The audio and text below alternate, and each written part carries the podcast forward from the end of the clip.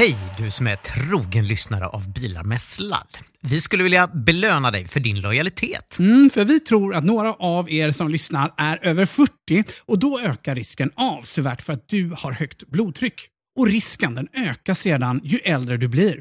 Högt blodtryck det kan leda till en mängd allvarliga sjukdomar som till exempel hjärtinfarkt och stroke senare i livet.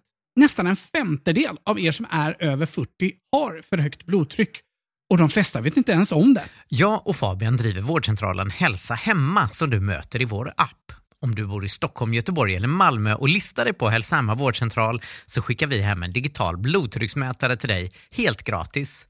Blodtrycksmätaren kopplar du till Hälsa Hemma-appen och får där instruktioner om hur du kontrollerar ditt blodtryck. Gå till hälsahemma.se bilar med sladd för att ta del av erbjudandet.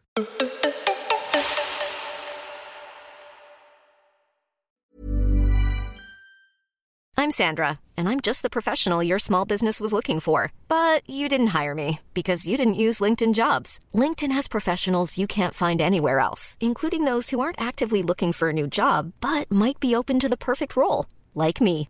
In a given month, over 70% of LinkedIn users don't visit other leading job sites. So if you're not looking on LinkedIn, you'll miss out on great candidates like Sandra. Start hiring professionals like a professional. Post your free job on linkedin.com/people today. Hey, it's Ryan Reynolds, and I'm here with Keith, co star of my upcoming film, If, only in theaters, May 17th. Do you want to tell people the big news? All right, I'll do it. Sign up now and you'll get unlimited for $15 a month in six months of Paramount Plus Essential Plan on us. Mintmobile.com slash switch. Upfront payment of $45 equivalent to $15 per month. Unlimited over 40 gigabytes per month. Face lower speeds. Videos at 480p. Active Mint customers by 531.24 get six months of Paramount Plus Essential Plan. Auto renews after six months. Offer ends May 31st, 2024. Separate Paramount Plus registration required. Terms and conditions apply if rated PG. Since 2013, Bombas has donated over 100 million socks, underwear, and t shirts to those facing homelessness. If we counted those on air, this ad would last over 1,157 days. But if we counted the time it takes to make a donation possible, it would take just a few clicks. Because every time you make a purchase, Bombas donates an item to someone who needs it. Go to bombas.com slash ACAST and use code ACAST for 20% off your first purchase. That's bombas.com slash ACAST, code ACAST. Programmet presenteras i samarbete med Greenly. Ja, alltså, så nu kan man ha hemliga manus plötsligt. Det har vi aldrig haft tidigare i historien. Det är jag som börjar. Ja, då får du harkla ur där. Jag, jag är redo som stand-in här om du dör under tiden.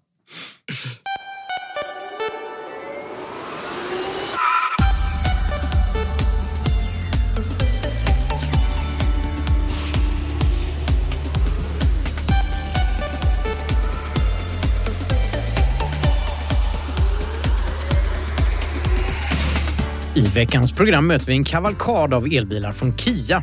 Vi hör om nya miljözoner i Stockholm och om Jeeps prisbelönta elbil Avenger. Dessutom uppdateras Volkswagen ID4. Vi har lyssnarbrev och så tar Alfred med oss på en resa ut i rymden. Allt detta och mycket mer i Nordens största miljö och elbilspodcast. Bilar med sladd. Bra tempo på dig Anders, fast du sitter där och snörvlar och är sjuk. Eller? Kanske gick lite väl fort. Jag, är, jag vill bli färdig med inspelningen här. Jag är lite febrig. Och, Jag ser lite frusen ut här. Vi ringde dig tidigare här idag och då, då lät du sur. Ja, men det säga. är väl lite så. Man är på väg att bli sjuk. Jag visste Ja. inte vad det var riktigt. Du vet, så här, man är frusen och Nej. lite trött och så. Det är så olikt dig. väl, lyssnarna kan ju få följa med nu. Anders tog en Alvedon här på inrådan av Fabian. Ja. Det har blivit utlovat att han ska må bättre om 20-30 minuter, så ni kan ju lyssna efter hans Ja, det. är bara att spola dit en gång. Hoppa över allt Ja. Fabian, du är ju specialist i allmänmedicin och kan ge lite medicinska råd eh, Stämmer. in, in show. Så att säga. Det kan jag. Alltså rekommendera Alvedon skulle väl jag kunna göra också. ah, det vet jag inte. Krävs såna särskilda Men det är dosen. Jag brukar ju ta typ en liten Al- Alvedon-tablett Ja. och då, det är väl alldeles för lite. Jag brukar inte känna Ja. någon skillnad Det är egentligen. det som är problemet. De- Det finns Ja. en Alvedon-rädsla vill jag hävda bland svenska befolkningen. Ja, jag känner mig träffad. Mm. Det är en annan podd. Nej, men förutom att vara sjuk så trampa i hundens vattenskål. Oh. Och, det, Har du, var det en kratta matta eller var det en kofot det var det du var- hade i källaren? Ja, just det. Just det, det var en gammal bilar med sladdklassiker. Ja. Just det. Ja, just. Nej, men dessutom så, har, så är det någonting som håller på att klonka från bilen. Jag har en Tesla Model X och det är så här klonkljud när jag kör. Och det där låter väldigt dyrt. Så att, Mm. alltså, det är många anledningar till att inte vara på gott humör just nu. Förutom att vi poddar, det är ju jättekul. Ja, det är sant. Det är, sant. Ja, det är annars jag som brukar, i förhållandet mellan dig och mig Anders, så är det jag som brukar vara den griniga eh, som du ibland får stå ut med. Men, och du brukar alltid vara på gott humör. Så här, Du är väldigt stabil i humöret. Så jag var så förvånad när, när jag ringde dig tidigare och lät sådär sur. Men nu vet vi varför då. Det Jag känns bra. lite som Seinfeld sa, it all evens out. Liksom. En av er är sura så är den andra glad. Och, ja. Hur är det med dig då, Alfred? Hur är ditt eh, modus operandi? Jo, men jag känner mig ganska glad. Jag har ju suttit här och förberett vår rymdspecial, så det ska Ja. bli kul att få prata lite rymd sen. Jag tycker det är så, så spännande med allt som händer i, new space, som det kallas nu i investerarkretsar och så vidare. Men faktum var att jag hade också en lite så här surgubbe-anekdot att, att ta med mig. Eller så här, snarare bara, nu får det fan vara nog. Jaha. Oj, nu svor jag till och med. Oj, Jag tänker att folk oj. lyssnar på det här programmet ofta liksom, för att man vill bli på gott humör. Och det kan finnas lite olika anledningar. Ja, mm. Då är man på fel fest. Men alltså, är inte ni också himla less på att så här, det behövs typ vertikal integration. Jag, jag längtar efter en Apple-bil Ja. så att någon med vertikal integration bara fixar eh, användarupplevelsen på Bluetooth-uppkoppling till Ja. bilen när man ska kliva in i bilen. Vill du berätta vad vertikal integration är? För de flesta vet inte det. Ja, men okej. Man tänker att så här, ett, ett företag tillverkar både mjukvaran och hårdvaran som Mm. Apple vanligtvis gör med sina eh, prylar. Då, då kan de oftast liksom ta ansvar för hela användarupplevelsen och inte börja peka finger Mm. på andra när det är något som glitchar eller krånglar. Och så där, som, Just det. eh, med risk för att få massa fiender brukar ju vara i Windows-miljö eh, förr i tiden i alla fall. Man kan också säga att vertikal integration, känt från Bilar med sladd säsong 1, 2, 3, 4, 5 och så vidare. Men eh, ja, men nu, nu vet vi. Ja, men så här, jag, vet inte, jag har testat en del andra bilar så det verkar vara mer universellt än att det bara är Tesla Mm. som har problem. Men, men det är verkligen störigt. Även Tesla som en bra mjukvara i övrigt. Men så, här, så fort jag öppnar dörren så hoppar ljudet över från telefonen dit. Vilket är så här, ganska ofta när man inte är på väg in i bilen så är det Mm. rätt störigt. Att man typ öppnar eh, dörren för att hjälpa min lilla son in i bilen. Så Mm. hamnar min ljudbok i högtalarna in i bilen som inte ens eh, inte alls är på plats än. Liksom. Men har den inte börjat fråga nu då, eh, Teslan? För det gör min nu. Så att jag har inte riktigt det problemet längre. Den har ju börjat fråga. Min gör inte det. Nej. Det är bara på telefonsamtal den frågar om. Alltså, Aha. finns det en inställning det här nu, eller vadå? Det är ju när man pratar med någon. Nej, men telefonsamtal frågar han. Det är Ja. sant kanske, ja. men ljudböcker och sånt. Mm. Ja, det, det, känns som att de, det har de kunnat fixa. För han, tidigare har de hållit på att skylla det. ifrån sig att det är så i Bluetooth-standarden så ska det vara automatiskt att det går över. Så att man Mm. måste liksom, om man ska följa standarden så blir det fel i användarupplevelse. Men ja, jag, jag tycker det är så Det är himla ingen annan som följer standarden för någonting, så varför ska de göra det här då? Det är också störigt när man har hörlurar på sig och går och lyssnar på airpodsen så är Ja. de bluetooth-uppkopplade och sen så tar bilen över den uppkopplingen och börjar spela upp det i högtalaren istället. Ja. Det är ju väldigt märkligt. Visst, och så, för mig är det jättevanligt att säga, ha, så, jag typ, jag har inte idrotts ta ur hörlurarna, men ja, så, så liksom, när man ska kliva ur bilen igen så trycker jag en gång på hörlurarna så att ljudet hamnar i hörlurarna igen. För jag vill ju ha med mig ljudet. Och så kliver jag ur bilen stänger dörren. Och då, fast ljudet är i hörlurarna, så pausar telefonen ljudet.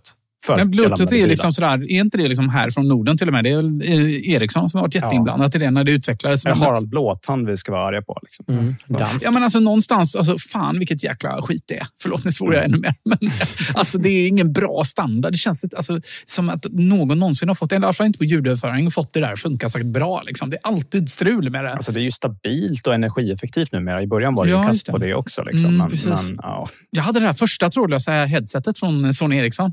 Ni vet det som såg ut som en liten eh, pinne som man hade i Ja, det. örat. Men Jabra hade jag, det är ju Ja, typ det. 20 år sedan eller något sånt, Ja. som också man hängde på örat. Men det Ja, såg var inte klokt ut. det kom. Nej, det Ja, såg det, inte det, kom- det gick ju ut. från att vara en markör på någon som verkligen inte hade koll på stil till att bli så här, något som alla har med de här Bluetooth-headset. Ja, men liksom. precis. Ja, men Men vem ska verkligen. laga det här? Ja, Det är det jag efterfrågar. Då, Ja. Om vi ska ha en konstruktiv vinkel på det. Vem är det som ska fixa det? För det är ju uppenbart att det är en jättedålig användarupplevelse. Där. Liksom. Ja, det blir väl när Apple har. bygger en bil då, tänker jag. Jaha, ja.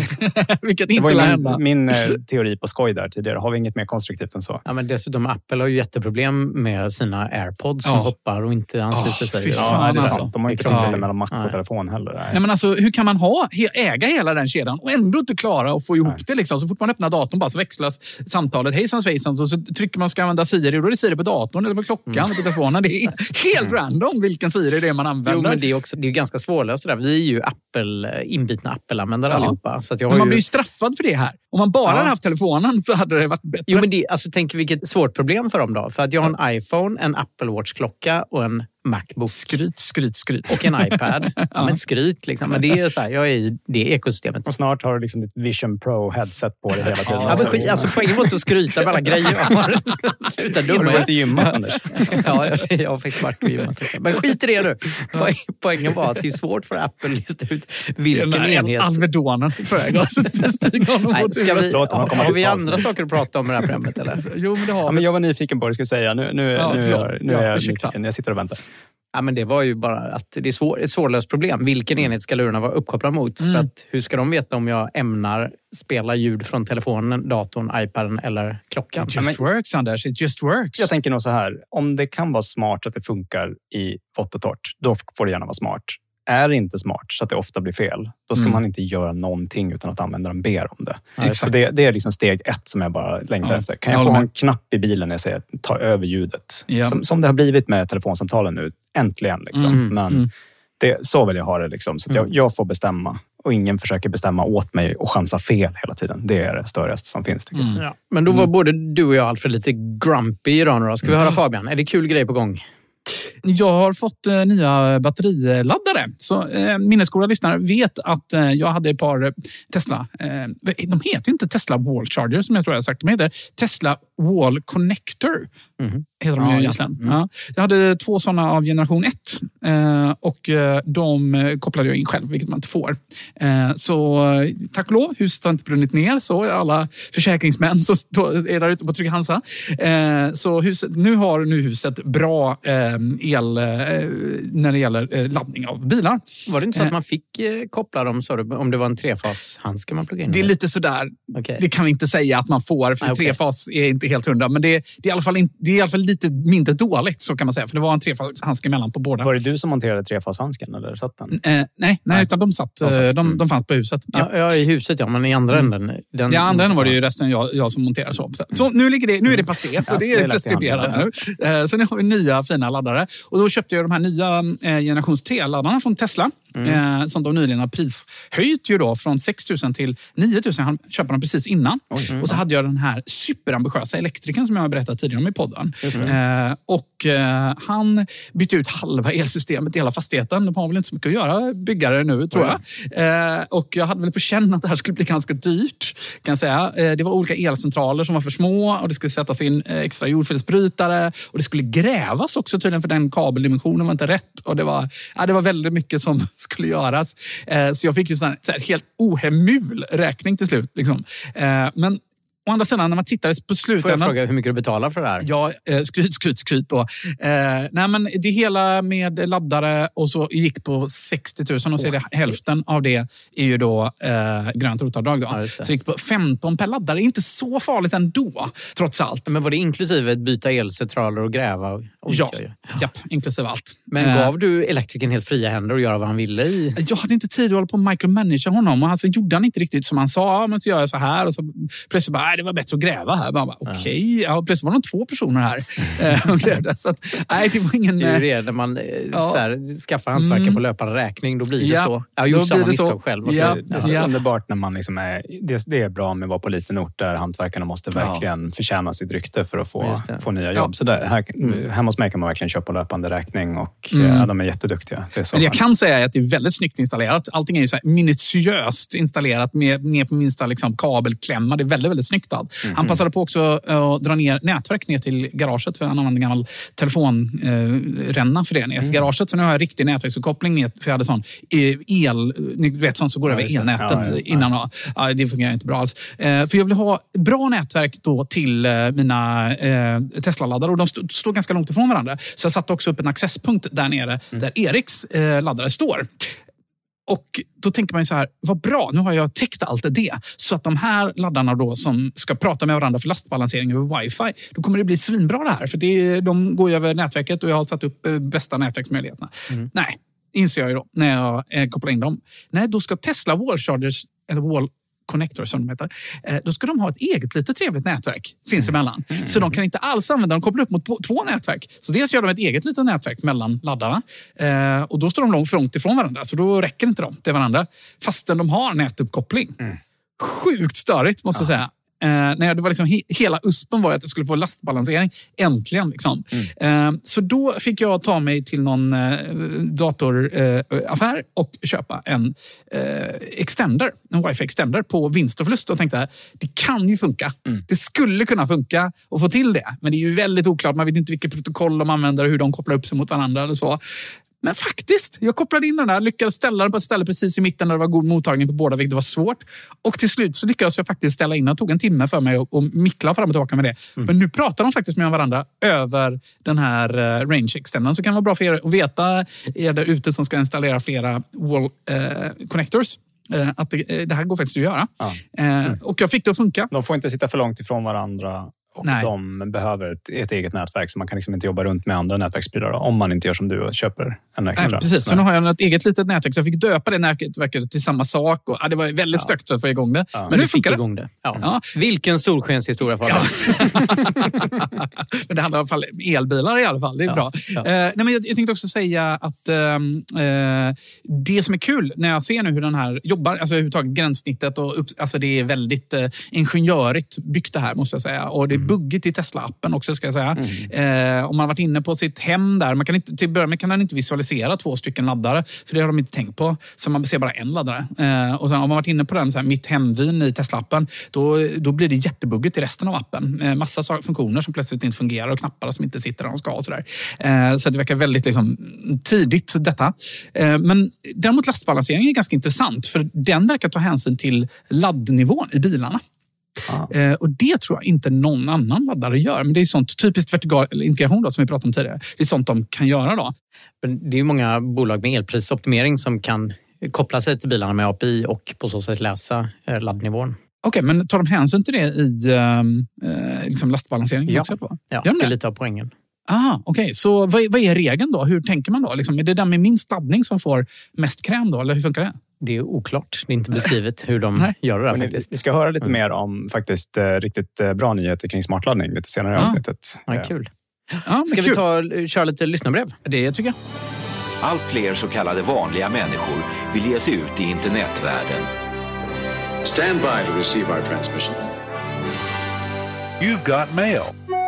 Vi har fått mejl av Stefan Claesson som skriver så här. Hej bilar med sladd! Effektivitet och aerodynamik har ju kommit på tal några gånger i podden och det är ett ämne som intresserar mig. Jag tycker generellt att traditionella elbilstillverkare verkar tävla om vem som kan bygga den fetaste bilen med det största batteriet utan att prioritera effektiviteten.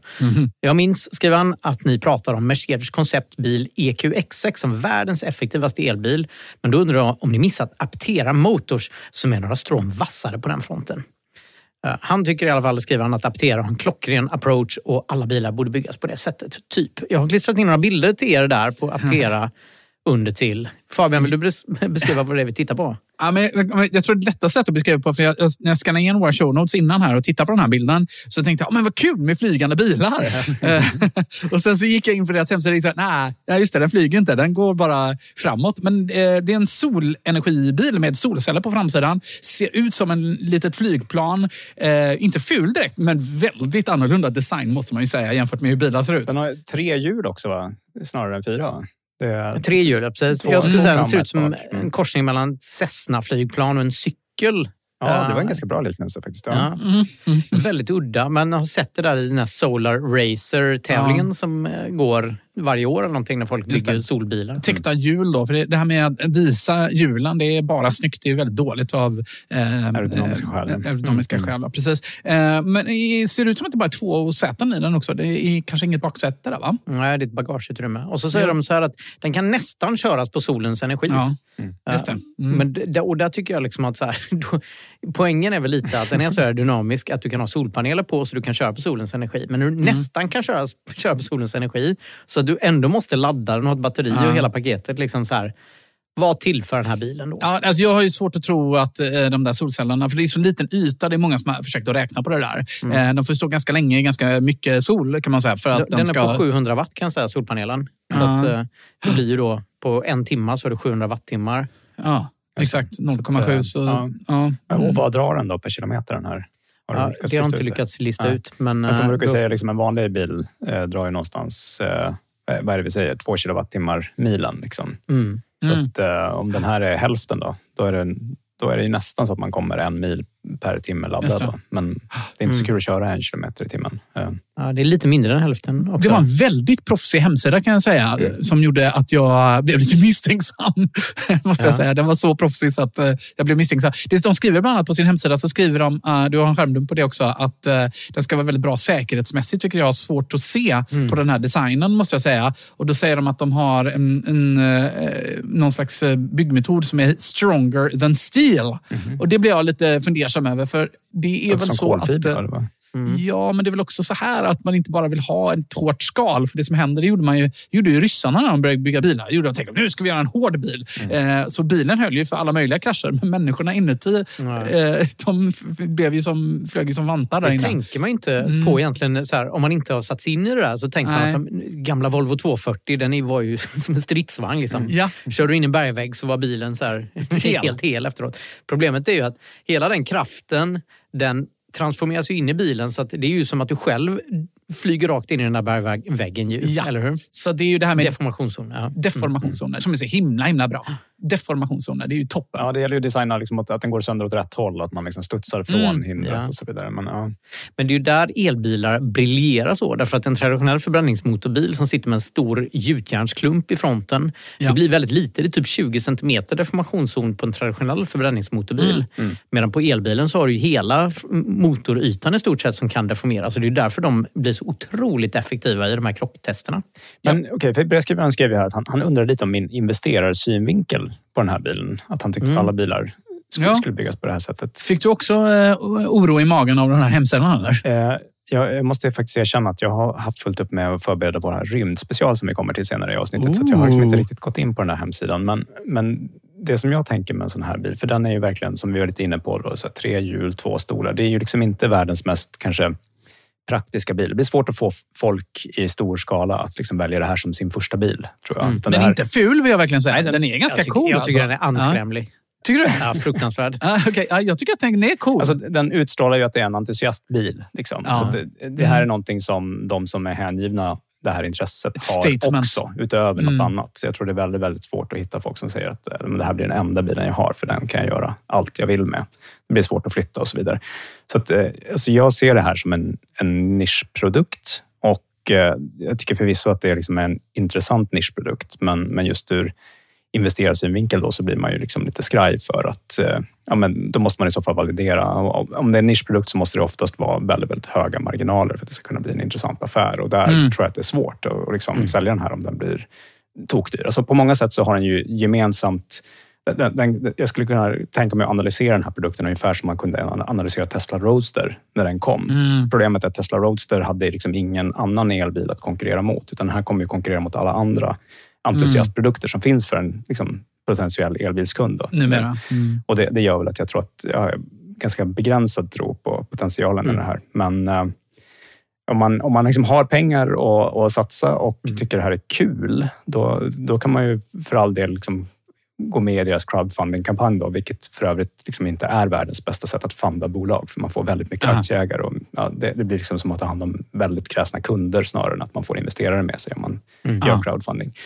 Eh, Men man ska ju definitivt vara beredd på att inte stoppa in pengar i ett sånt här bolag som man inte är helt okej med att förlora, utan man ska se det som att man köper en lott i så fall om man investerar i sådana här bolag, skulle jag säga. Och jag skulle säga att jag tror överhuvudtaget inte på detta. Jag, för jag har väldigt svårt att se vilket problem den löser annat än vad du är inne på Alfred, att det skulle vara en statement och se, se att rätt person, så här, Ingvar Kamprad om han levde, skulle kunna glida upp i och sån här. Liksom. Den är ju stor som en tandemcykel och väldigt opraktisk om du har barn och grejer och, och så. Så det är ju för eh, ensamhushållet eller om man är två stycken, sitter en sån här liten... Kanske jag då. Ja, men, alltså, jag, jag kan ju, I och för sig så, alltså, jag håller ju med. Det är ju så, den, den, den sticker ju verkligen ut. Det är ett statement att ha den här bilen. Liksom. Mm. Det, det hade jag kunnat eh, leva med. Precis som, eh, men ni vet, jag gillar platta bilar och sådär. Liksom. Jag hade kunnat ha en sån här för att det, den, jag har lite blickar till sig. Men eh, det jag tror brevskrivaren är ute efter här är ju ändå någonting som handlar om liksom, optimering att göra. Mm. Eh, och eh, om vi lägger alla de här liksom, åsikterna om eh, liksom, eh, hur det är. Eh, alltså hade vi uppfunnit en bil Idag så hade vi kanske byggt dem så här för att vi vet att det här är den mest effektiva designen. Och är inte det lite sorgligt egentligen ur en liksom, eh, ingenjörsvinkel att vi står ut med så suboptimala lösningar? Men som eh, hjulen till exempel. Det är ju jättefult att täcka däcken. Liksom. Det, det tycker vi alla. Det är ingen av oss som har det. Eh, liksom, utan vi måste hela tiden jobba omkring det här för att få liksom, design och funktioner funka tillsammans. Men tänk om vi kunde liksom Tänk om vi kunde liksom bara gå på det mest optimala Mm. istället och bara se förbi alla de här fördomarna som vi har om hur en bil ska se ut. Samtidigt, så vad är det för problem de löser då? Om om man tittar på om man kör en Tesla Model 3 då så betalar du, vad betalar du, kanske 4 kronor milen då om du laddar när elpriset är ganska dyrt. Ja, men jag, tror, jag tror inte man behöver göra den analysen. Det, det är ju en helt annan typ av produkt. Det, det tycker jag är ganska uppenbart. Ja, men om liksom. du jämför med en, Ja. en eh, liksom, jämför med Tesla Model 3 då, om du ska köpa Ja, men den här. inköpspriset Anders måste ju kunna bli mycket potentiellt lägre på den här bilen eftersom batteriet inte behöver vara lika stort. Så att du, du måste kunna komma ner i pris ordentligt på en sån här bil. Ja, men alltså, det, det beror ju egentligen helt och hållet på vad, vad man tycker att den ska klara. Liksom. Jag tänker att det här är en, en kategoriprodukt som är så här, ja, men det kanske är lite som ja, men man ska analysera var- varför köper någon en beachbuggy? Liksom? Att det, det är på Mm, det sättet mm. man ska analysera den snarare än att det här är en nyttobil. Alltså att jag tror inte att... Alltså, jag håller med dig Fabian om det här med täckta hjulsidor. Liksom. Där tror jag verkligen att det egentligen bara är våra designförväntningar som gör att man inte Ja. går till... Alltså det, det man får lite problem med svängrad och sånt där om man inte kan vrida hjulen hur som helst och så vidare Mm, som, mm. som är ett praktiskt problem att täcka. Men alltså, vi har ju sett exempel på produkter som har försökt täcka bakhjulen där man inte har det problemet. Ja, och, så, det. och så Mm. säljer de dåligt för att folk tycker Ja. att det är fult. Och det, det, är handlar ju mycket om designförväntningar och det, det är ju egentligen bara helt kontraproduktivt att vi är så formade av vad vi, hur vi tycker att något ska se ut. Men i övrigt så har ju den här bilen liksom ingenting av de här praktiska funktionerna som vi typ räknar med av en bil nu. Och det gör ju att Mm. den liksom går bort som bilbil. Den blir bara liksom en, en nischprodukt, tänker jag. Mm. Och då, då vet jag inte, jag, jag, kan, jag vet för lite om hur den är liksom utformad i övrigt. Alltså, det här med solceller på tak, vi kan ju konstatera att det är väldigt svårt att liksom täcka det man ska köra. Men, men om man börjar fundera på så bilar som går mycket i, i städer och annat liksom, och ofta också Mm. blir stående flera dygn i sträck och det är svårt att ha destinationsladdning, då var det ju jätteskönt med liksom solpaneler på taket som åtminstone täcker Vampire Drain och så vidare så man aldrig Mm. kommer tillbaka till en bil som har mindre laddning än när man parkerade. Och det liksom blir lugnare att låta den stå länge. Liksom. Mm. Det, där tycker jag ändå liksom, där kan det finnas use cases även i helt konventionella bilar som man skulle kunna liksom låna designidéer från det här och liksom att ta det dit utan att gå Mm. hela vägen till att bli så här konceptig som den här bilen är. Mm. Mm. Men, men tipset eller rådet från dig i alla fall, stoppa inte din samlade förmögenhet i den här I bilen. Aptera? Nej. Nej, nej, exakt. Om, om du bygger ett bolag som Aptera, undvik crowdfunding om du kan. Ja. Och Mm. eh, lite för er som vill investera i crowdfundingkampanjer då. Om det är ett företag som gör en crowdfundingkampanj, ja, stoppa inte in pengar som du inte är beredd att förlora. Definitivt inte. Ja, men hörni, miljözoner i Stockholm, helelektriska Jeep Avenger, uppdatering av Volkswagen ID4, massor av elbilar från Kia och så kommer Alfred berätta om allt som finns att veta om rymden Oh, rymden. efter detta. Ja killar, vi alla tre har ju smartladdning till våra elbilar, eller hur? Det känns som en Mm. no-brainer när man har elbil, att Mm. det sparar man pengar på.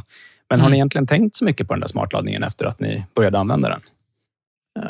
Ja, alltså jag tänker på den eh, när den inte fungerar kan jag säga. Mm. Då tänker jag på den. Det, typ, ja, men Anders, du hade varit med om det också. Att eh, man skulle åka någonstans och så har smartladdningen stängt av laddningen så att det inte är fulladdat när man ska åka, eller hur? Ja, nej, men jag har verkligen varit med, känner jag, det problemet när jag Mm. satt bilen på att fylla till 100% nästa morgon och sen slår smartladdningen av så att jag, start, jag liksom kommer iväg med 70% ändå för att den liksom inte Ja, men precis. laddat ordentligt. Ja, Mm. alltså, jag kan berätta att jag, jag är verkligen så här, sen jag kopplade in smartladdning så har inte jag funderat så mycket mer på liksom vad man skulle kunna ta det, hur, vad det är man saknar i det. Utan man känns Mm. som att det, det handlar mest om att ja, men nu, nu laddar jag billigt. Liksom. Mm. Men Mm. nu på sistone så har jag varit med och betatestat Greenleys nästa generation av smartladdning. Och de har verkligen Mm. utvecklat produkten till nästa steg. Allt det Kul. man inte hade tänkt på att man ville ha, men nu när jag har testat det verkligen känner att jag behöver i smartladdning. Eh, Det är så coolt. Jag törs utnämna det här till Sveriges absolut bästa smartladdning nu. Det de har gjort är helt enkelt att de har byggt all funktionalitet så man kan se i förväg hur smartladdningen kommer att kicka in. Redan när man kopplar in Mm. bilen så får man en prognos på när bilen kommer ladda och hur mycket och så vidare. Så man kan se och eventuellt reagera på det om man vet att det finns någon annan anledning till att det inte kommer att kunna bli så. Och om det sen också krånglar så kommer man få veta vad det var som gjorde att det krånglade. Var det, någonting, var det bilen som stoppade laddningen eller vad var det som hände? Så att man kan åtgärda Mm. de felkällorna. Ni ser ju gränssnittet här framför er. Visst är det coolt? Ja, det som ja det är faktiskt det. Det här löser faktiskt på riktigt ett problem som Mm. just när man ska iväg och, och plugga ut bilen, då skulle man egentligen behöva se det där. Och jag också undrat, jag ser på skärmen att jag också undrar hur mycket kostade det liksom egentligen att ladda just den här laddsektionen? Vad kostade det? Mm. Eh, det, det tycker jag inte liksom att, att det är tydligt med den lösningen jag har nu. Ja, men med det här får man se då grafen på det elpriset det kommande dygnet när bilen kommer att, att helt enkelt få ladda utifrån prognosen på elpriset som man ju vet när man kopplar in. Och utifrån det så kan de också servera på en gång då hur mycket man kommer ladda och hur mycket man kommer att spara på just den här Mm. optimeringen.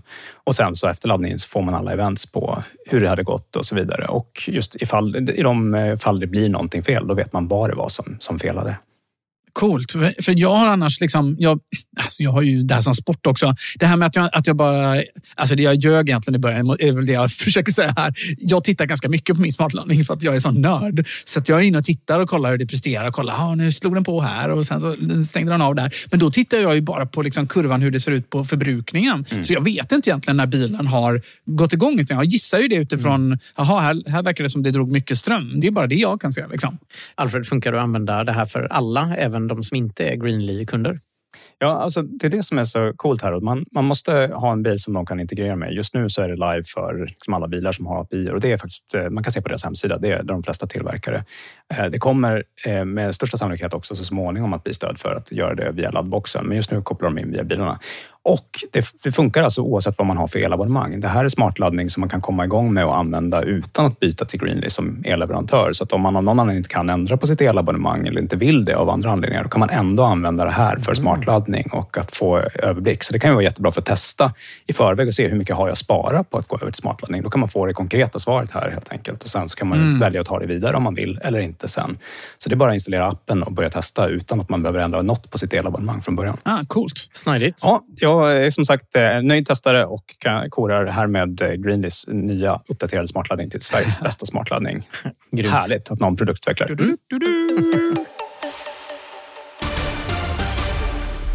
Och nu en nyhet från våran stockholmare. Ja, miljözoner i Stockholm har det pratats mycket om i nyheterna under den gångna veckan. Har ni fått med er det?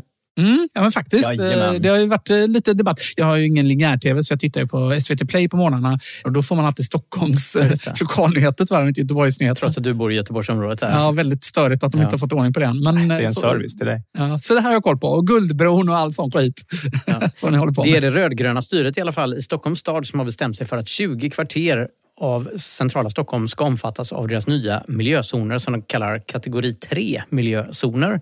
Och det innebär att då så får inga renodlade bensin eller dieselbilar användas utan bara elbilar och moderna gasbilar. Och dessutom är det så att lastbilar som kör där måste vara laddhybrider som uppfyller utsläppskraven för Euro 6, det vill säga 2015 eller nyare lastbilar. Okej. Så ganska hårda krav Ja, som det får man införs? Verkligen. Ja.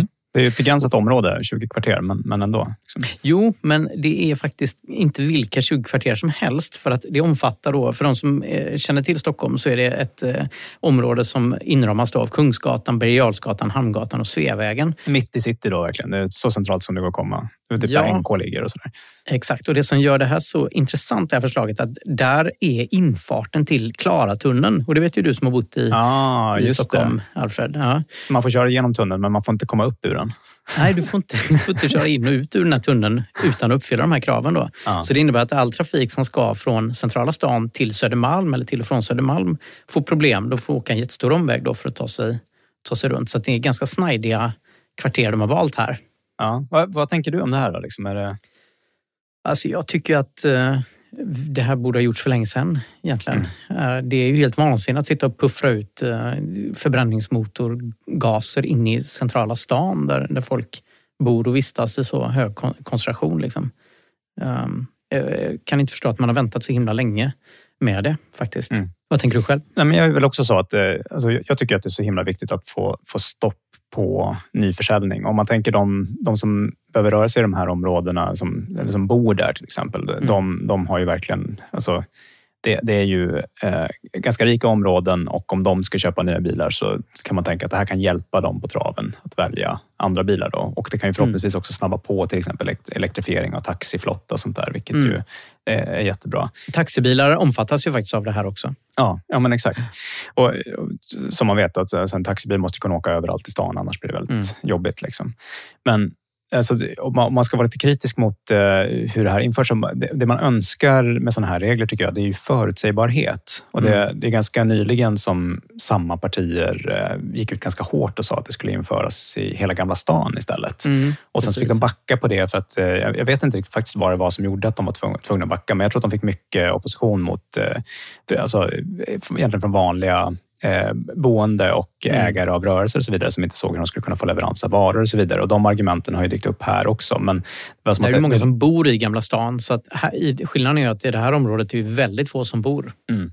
Ja, kanske. Det, alltså det finns ju ändå boende här också. Liksom, men ja, det, det blir ju i alla fall inte helt klockrent tycker jag när man går ut så hårt och ska göra det i ett område. Sen så backar man och så går det några veckor och så väljer man ett annat område. Så. Mm. man, man bara önskar att det här var mer genomtänkt när det presenterades utåt. Liksom. Mm. Men Men det är ett och ett halvt år bort så att det är nyårsafton 2024 till 2025 Mm. som det här införs. Och så säger de så här att 2025, i början av 2025 så kommer ytterligare områden att omfattas. Mm. Så att eh, man ska inte känna sig säker här bara för att man just nu inte har behov av att köra den zonen. Mm. Vad säger du då Fabian? Ja, men jag eh, säger så här att hur ska det gå med alla ambulanser och alla såna här eh, gamlingar med deras eh, färdtjänst och sådär? Vad, händer med dem tror vi? När det här ska införas? För de bilarna lär väl inte ha... Det finns massa specialbyggda för handikappade, dyra anpassningar för bilar för folk som inte har armar och ben och så, för att de ska kunna köra ändå. Hur, hur blir det liksom? Ja, men de har vissa undantag, bland annat fordon kopplade till vård och omsorg säger de. Eh, samhällsservice, ambulanser och lite sånt. Så det finns några undantag. Jag är faktiskt osäker på om vi på Hälsa Hemma, jag och Fabian har ju startat det här, Ja, just det. Vår mobila vårdcentralen Hälsa Hemma. Ja. Jag satt faktiskt och tittade på kraven. Nu har ju vi såklart bara Jag elbilar. skulle säga, funderar du på att köpa laddhybrider? Eller vad Nej, verkligen inte. Oh, Nej, verkligen inte. Men det är ju ändå intressant för eh, vårdcentraler som ska göra hembesök, traditionella Mm. vårdcentraler som inte kör elbilar, som får problem att komma fram med de här har vi en områdena. USP, Anders. Ja, exakt. Ja. Vi kommer överallt. Ja, precis. Exakt. Ja, men De är nog undantagna, tror Ja. inte det? Jag tror det. Ja, Mm. jag tror det också. Eh, Vi kan lyssna lite på vad politikerna säger om det här. Det här är ett klipp från Mm. eh, Sveriges Radio P4. Kul. Miljöpartisten Lars Strömgren är trafikborgarråd i Stockholm. Då vill vi förbättra luftkvaliteten och även minska bullret i området och dessutom bidra till innovation och omställning i branschen. Förändringen sker etappvis med start nyårsafton december 2024. Under det första halvåret 2025 kommer det att beslutas om utvidgning. Men moderata oppositionsborgarrådet Dennis Vedin är kritisk. Eh, Givetvis ska vi jobba med att ställa om. Vi måste elektrifiera, göra en omställning så att vi underlättar för människor att skaffa miljövänligare bilar. Men jag vill ju just underlätta. Det ska vara billigare att ha den typen av bilar. Se till att man exempelvis gör det billigare med trängselskatten för de som har den typen av bil. Underlätta, men det här tvingar bort för de som idag inte har den typen av bil. Och det skulle jag säga är, är onödigt, det är tramsigt. Tara Resey Lindorm, P4 Stockholm. Det Här kan man ju passa på att ge en känga till just Moderaterna då, som tog bort Mm. mm. elbilsbonusen. Det är visserligen på Ja, riksnivå så det är lite taskigt att ge lokal, kommunala, lokala politiken förvisso. skulden för det. Men jag håller ju i stort sett med i vanliga fall. Att jag gillar också att man ger morot snarare än piska. Mm. Men nu har ju politikerna gett morot under väldigt många år och de som Japp. fortfarande har köpt en förbränningsmotorbil, eller hur? Ja, det är sant. Nu, man har ju vetat vart det är på Ja. väg. Jag måste säga, äntligen Miljöpartiet så gör de någonting bra. För de brukar alltid bara vara emot bilar. Men här så tar de, liksom, de tar ett bra grepp på detta och eh, dessutom ganska snart att man inför det ganska snart. Tänk vad fantastiskt bara en sån sak att det blir tyst inne i stan. Eh, att det inte blir så tung trafik. Liksom. Det här är jättebra. Det här borde fler eh, länder och städer ta, ta efter tycker jag. Ja, hoppas, nästa- hoppas att området är tillräckligt stort för att man ska få den effekten. För det tycker jag var så slående när vi eh, men jag var i Shanghai för några år sedan till exempel. Och det, bara så här, alltså det är så tyst i den stan eh, på ett sätt som man liksom inte alls förväntar sig från en kinesisk stad. Men Mm. Ja. liksom, bara just för att alla de här knattrande mopparna, de är bara knäpptysta. Mm. Eh, så just de, de låter ingenting, vilket de ju gör i... i ja, men, nu har inte jag själv varit i Taiwan, men där, där är det tydligen precis samma typ av, av trafik i övrigt, men de knattrande mopparna är kvar och då är det så öronbedövande. Mm. Liksom. Så det, jag hoppas att det här blir tillräckligt stort för att folk ska märka den effekten och att det liksom blir lite som ja, men typ en rökförbudet när det händer. Att man bara så här, gud vad skönt att inte, Ja. man måste andas in all rök längre. Jag Ja, det är tror att de löser det genom att de hotar med att det kommer nya förbud och utvidgning av den här zonen 2025. Så att man kan inte känna sig säker om man ska vara inne och köra i centrala Stockholm. Ja, alltså, jag- jättebra. alltså, det, är så, det som är så svårt med Stockholms politik bara, tycker jag, att det, det, liksom, det har en tendens att bli maktskifte fram och tillbaka Mm. hela tiden. Om det här blir en sån här grej som eh, Det är politiserad. politiserad och att eh, liksom, de olika sidorna ska ställa sig på varsin sida om den här grejen, vilket man ju önskar att det inte behövde bli, då, då, Mm. då, kommer det ju, då finns det en risk att det blir åt andra hållet därefter. Liksom. Men, eh, vi får se. Mm. Man kan, man kan hoppas. Ja. Alltså, det man önskar är ju förutsägbarhet, att alla kan förvänta sig att Mm. det kommer vara så här och det kommer utvidgas. Därför så ska jag undvika att köpa såna här bilar som omfattas av Mm. det. Men du, valet är väl 2026 va? Så Ja. det är ytterligare typ två år Mm. kvar. Det, att den är men, så du menar Mm. 2025, så det kommer säkert att hända det också? Liksom. Ja, det tror jag. Mm. Det tror jag. Man kommer nog hinna vänja sig också vid detta, precis som med Mm. rökförbudet. Det är ingen som skulle backa på det nu. Nej. Om man vill ha en stor manlig bil, om man är moderat eh, i, i, i Stockholm, men ändå vill köra elektriskt, ja, vilken bil kan man köra då? Jag tar och svarar själv på den. Retoriska frågan som du retoriska frågan. Väl ställd fråga, Fabian. Eh, jo, men då kan man köra en Jeep Avenger, i alla fall om man får tro de prestigefyllda makarna till eh, Car of the Year, som 2023 har utnämt eh, Jeep Avenger, så säger vi va? Alltså jag var Eh, lite osäker i introt där jag sa lite Ja. olika. Man ska säga Avenger. Men, Avenger. Ja. Ah, Okej. Ja. Ehm, och eh, det här ämnet ligger faktiskt mig ganska nära om hjärtat, ska jag säga. För vi har faktiskt haft ett par jeepar när jag växte upp. Eh, för jag kommer från en så kallad hästfamilj. Mhm. Och då är det käckt att ha eh, en bil som kan dra mycket. En stor hästtransport med två tunga hästar i till exempel. Och lägga in mycket grejer och, och sådär. Så att, eh, vi har haft eh, ett antal eh, jeepar, två eller tre tror jag. Eh, och eh, just, eh, jag tror att vi kanske hade någon modell som heter Jeep Cherokee som eh, väcker ljuva minnen. De var rätt tekniskt avancerade ska jag säga. För det var ju verkligen så här, man lyckades verkligen att kombinera det här med eh, redan då på 90-talet då när jag var barn. Eh, Kombinera både liksom det här lite um, kaxiga, eller vad ska man säga, sportiga, eller det är ju militärt från början, väl Jeep tror jag. Eh, med att, alltså det var, fanns en ganska avancerad färddator i den här på 90-talet och det var ganska mycket skärmar och grejer på den runt. Så det var, det var, det var en riktigt häftig bil. Och de var eh, väldigt den snygga i. Jurassic Park, var de inte det? Ja, just det. Just det. De hade CD-ROM, eh, minns jag. Ja, med CD-ROM. Ja. Oklart hur den, om den liksom läste kartan av CD-ROM, eller hur det funkade. Det var helt nytt CD-ROM då, så det var för coolt. Eh, men nu kommer då alltså Jeep med sin första elektriska, så vitt jag förstår, den första elektriska bilen de har gjort. Och eh, vad säger ni om resultatet, eh, grabbar? Ja, men jag, alltså, jag tycker de är snygga. Mm. Eh, De, är, de är tilltalande. Jag tycker den ser mindre ut än vad jag förstår att den är. Va? Den, Det är Ja. som att den lurar ögat på något sätt. Ja, det kanske är lite med den där aerodynamiken som, som gör att, att utseendet blir så på moderna bilar. Jag, jag tycker faktiskt att den är riktigt snygg, särskilt i den gula färgen som de gör eh, reklam för. Ehm, och, eh, men den här bilen då utsågs eh, då till årets bil 2023. Eh, och det gjordes den med an, ganska hård konkurrens. Bland annat eh, Kia Niro och Volkswagen ID-Buzz var bland de som eh, var finalister i den där tävlingen. Då. Vad, vad är kriteriet för va- varför vann de? Alltså, jag, tror att de, jag har inte i detalj satt mig in i detta, men det är ett poängsystem där eh, de här, den här juryn då får bestämma och då är det väl kanske lite olika eh, liksom, köregenskaper och ja, inte vet jag. Det är väl lite olika Alltså, jag, jag grejer. brukar då. vara ganska skeptisk till sådana här utmärkelser. För det brukar Ja. vara biljournalister som, som ska få rösta. Ja. Och vi har ju fått vara med på något hörn någon gång. Liksom. Hold that thought. Ja, all right, det kommer. Så Mm. kan vi säga. Eh, därför att de bakom Car of the Year de säger i alla fall att Jeeps första helelektrifierade modell har verkligen imponerat med både sin design och teknologi. Eh, och faktum är att det har gjorts över 10 000 förhandsbokningar eh, eh, bara den första månaden eh, då när man öppnade det här för bokning i Europa för drygt ett eh, år sedan. Och eh, en talesman här för Jeep säger att han är helt övertygad om att eh, Avenger kommer att bidra till en ökad försäljning även inom Sverige. Nu då, vad är det här för bil då? Ja, då kommer vi till spesen på det, för det har börjat offentliggöras nu då. Eh, och eh, det här är en bil med 54 kilowattimmars batteripaket. Oj, vänta, det där är, inte alls så mycket. va? Nej. Okej. Nej, det är inte så mycket. Och det menar man ska ge en räckvidd på 400 kilometer enligt Det VLTP-standarden. blir supereffektivt.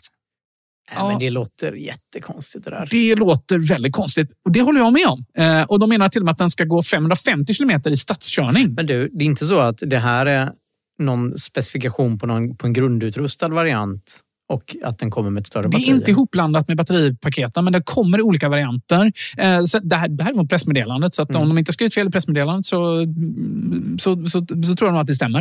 Eh, Det är väldigt litet batteri på den här bilen. Eh, Men hej, den har väldigt bra markfrigång ändå. Men, men, men, så här, 400 kilometer VLTP och den ska gå 550 kilometer.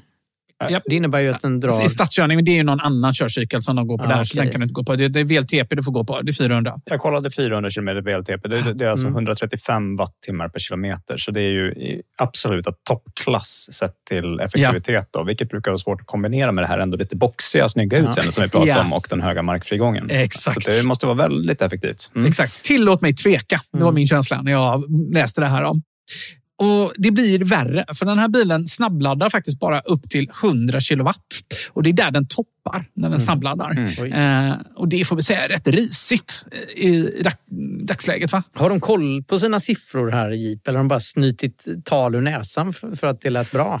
Jag tror inte det. Vi går till motorstorleken. Då snackar vi eh, 156 hästkrafter. Ja, vilket Det är inte så mycket, så då kan den ju vara snål. Det är så mycket och jag tänker att det här är en jeep. Den ska ändå vara liksom lite musklig och vara liksom lite, fan, lite fart i den här. Eller? Eh, vridmoment på 260 newtonmeter. Det är liksom ingenting i elbilssammanhang. Det är kanske bra om du jämför med tidigare jeepar, men eh, det är ingen vidare i elbilssammanhang. Eh, och de som har testat den har också klagat på att det är en ganska långsam skärm och dåligt gränssnitt. Men gud! Va? Den har vunnit årets bil här. Detta är då alltså årets bil. Och då undrar man, vad är det för tomtar som sitter med sina termosar och knaprar såna här torra små kakor och röstar kanske i såna här slutna voteringsbås för att eh, liksom rösta fram årets bil? Jo, det har ju förstås eder eh, toppjournalist Fabian tagit eh, reda på. Ja, jag ser bilderna på de här. Gud vad du har förberett bra för mig. Man ser ju här att de pikade ungefär samtidigt som Jurassic Park 1 gjorde. Ju. Det ser man ju tydligt här.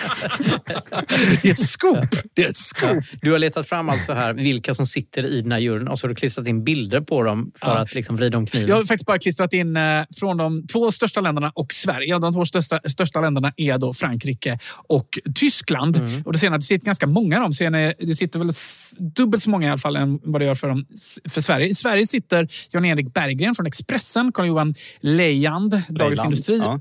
Leyland och eh, Tommy Wahlström från Vi Bilägare. Carl-Johan Leiland tycker jag ändå gör ett bra jobb. Han, han, Mm. han har liksom fattat el, så han brukar ju i sina recensioner tycker jag, liksom testa rätt grejer och förstå vad det Ja. är man ska kolla. Liksom. Men, jag tycker ja. att Jan-Erik Berg, Berggren faktiskt gör det numera också. Han var ju väldigt Ja. anti elbilar Ja, för, för några år sedan, men han ja. har börjat svänga. Ja, så det, annars har man väl inte jobbet Mm, kvar, nej, tänker så jag. Eh, men man kan väl konstatera att den här panelen då, som eh, utser det här priset, de består av motorjournalister. Obs! ej poddare som oss, Mm. utan eh, vanliga klassiska papperstidningar. Vilka läser papperstidningar? Jo, men det kanske också riktar sig till en äldre publik, tänker jag. Mm. Och eh, Det här är från europeiska länder, eh, plus Australien. Det är lite intressant. Det är som Eurovision. Australien vill gärna vara med liksom, på ett hörn någonstans. du, är det inte för att Tesla har vunnit så många gånger att man måste liksom, någon annan ska få vinna? Ja, det kan man tro. Hur många gånger har Tesla vunnit årets bil? Jag gissar på aldrig. Det är korrekt. Tesla har aldrig vunnit årets bil i Car of the Year, vilket ju också är väldigt märkligt kan man ju tycka. Nej, det är inte så märkligt. När man ser den här listan med gamla stofiler till motorjournalister så, så är det tydligt varför. Ja, jo, men det, det är väl liksom min tanke också. Eh, så eh, ja, men Det kanske är precis så. De sitter och har sin lilla fika och såna här torra, jag tänker såna här finska pinnar kanske de använder. Eh, sitter och, och, och fika där och så funderar de på vilka bilar de för att ska... Finland alltid brukar vinna Eurovision? Eller var, var kom finska Ja. pinnar ifrån? Alltså det är lite av en skandal att utse den här bilen. Visst, den är snygg men, och det är kul att Jeep äntligen är på banan så att säga elektriskt, men för guds skull. Dessutom blir det ju inte bättre av, ja, för ni undrar väl vad, vad kostar skiten som jag brukar säga. Eh, det sägs att den kommer bli ganska dyr. Lanseringspriset är inte klart än. Eh, det kommer offentliggöras eh, i samband med E-car Expo där den här eh, ska tänkas då bli ett huvudnummer i februari. Och man vet inte än, men man tror att den kommer bli ganska dyr. Eh, över en halv miljon i alla fall.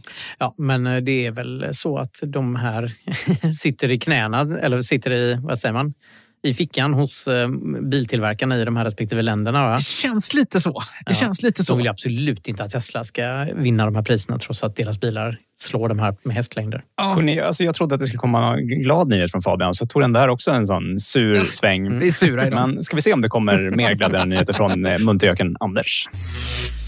Ja, men eh, det tror jag faktiskt att det gör den här gången. För jag, jag känner att de här Alvedonerna har kickat in ordentligt så och eh, fått skratta lite. Härligt. Om ändå lite. Det är det jag brukar säga, att skrattet är den bästa. Ja, det var i kombination med Alvedoner. Specialisten i allmänmedicin. Nej, men vi ska prata ID4 och ID5. Eh, ID5 är ju en, en liten, liten, liten, liten ändrad ID4 där taket sluttar lite, lite mer Ser på lite ballare ut. Det. Ser lite ballare ut, Ja. precis. Men det är i stort sett exakt samma bil. Men de får nu en eh, Som eh, egentligen, det är en ganska relativt ny bil. Den har funnits några år bara, ID4. Men Den säljer ju som smör. Alltså den, det, som smör, det, ja. Den håller på att kämpa med Model Y om, om att vara mest sålda elbilen i Sverige. Model Y gick Ja. om, men sen så nu, har ju, nu är det oktober så då säljer Mm. inte Tesla någonting och nu har ID4 gått om igen. Så att, Ja, eh, men faktum är att jag har tittat på försäljningssiffrorna för hela året. Så ID4 är den tredje bäst säljande elbilen så här långt i år. I, eh, Tesla Model Y leder den här ligan och på andra plats så ligger Volvo XC40 vill jag minnas. Men om man slår ihop ID4 och ID5 så är de faktiskt på andra plats efter Tesla Model Y. Så det här är ju en dunderpopulär bil och jag tycker man ser den allt oftare. Ja, eh, överallt. Mm.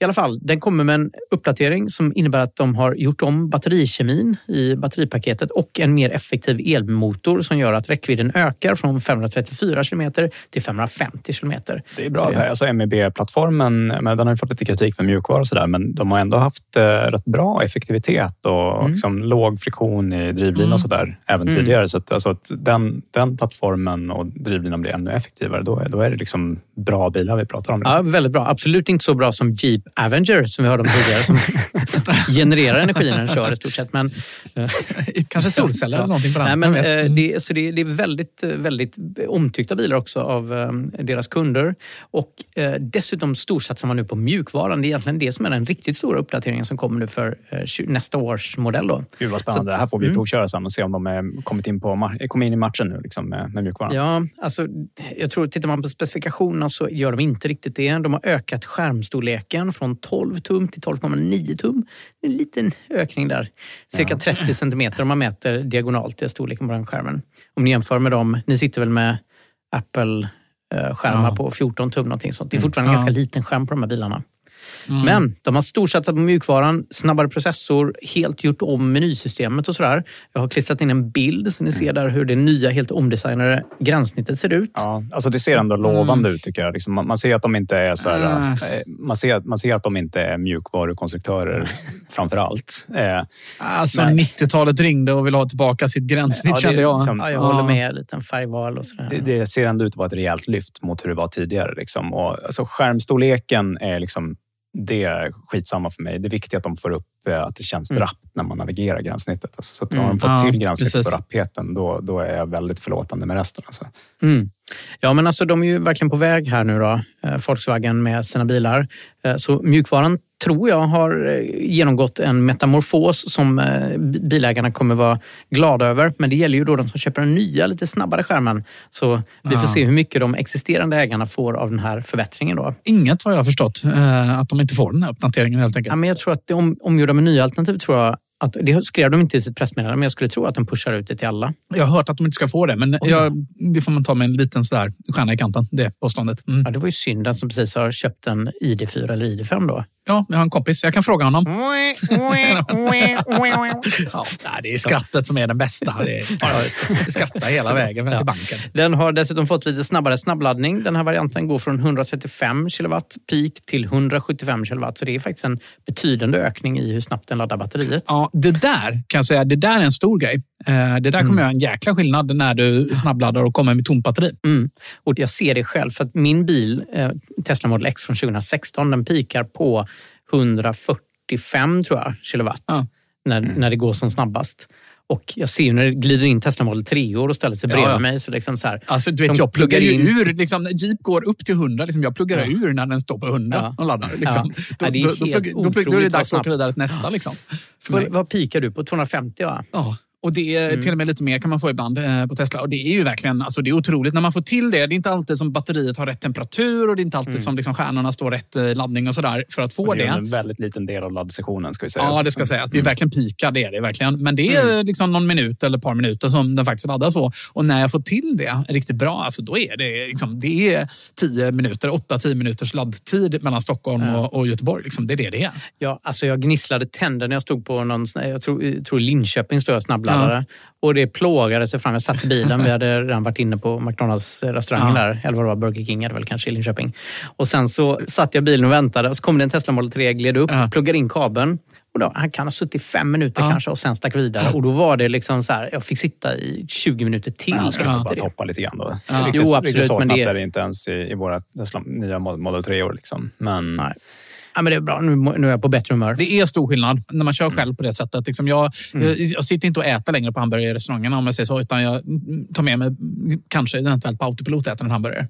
Just det. I eh, en del appar så, där så kan man ju se att den rapporterar inte bara kilowatt som den laddar i, utan faktiskt rapporterar det i förhållande till sin förbrukning. Så att den Mm. rapporterar kilometer i timmen räckvidd som Just den det. ger. Mm. Liksom. Det är kul. Och det är egentligen en bra idé som vi borde prata om mer, tycker jag, när vi Mm, just det. rapporterar om hur snabbt bilarna Mm. laddar. Vi borde liksom räkna om det. Vi kan ju oftast härleda VLTP-förbrukningen och då ska man kunna börja rapportera hur många kilometer i, i minuten eller kilometer i timmen är det man får. Då, liksom, Men då hade den här jeepen laddat jättefort då i och för sig. Så det hade inte blivit så bra. Påhittade siffror. Om man har i och för sig skit in, skit ut så ja, är det. Ja, det är något som inte stämmer. Ja. Nu släpper vi Jeep och så går vi vidare. Det gör vi.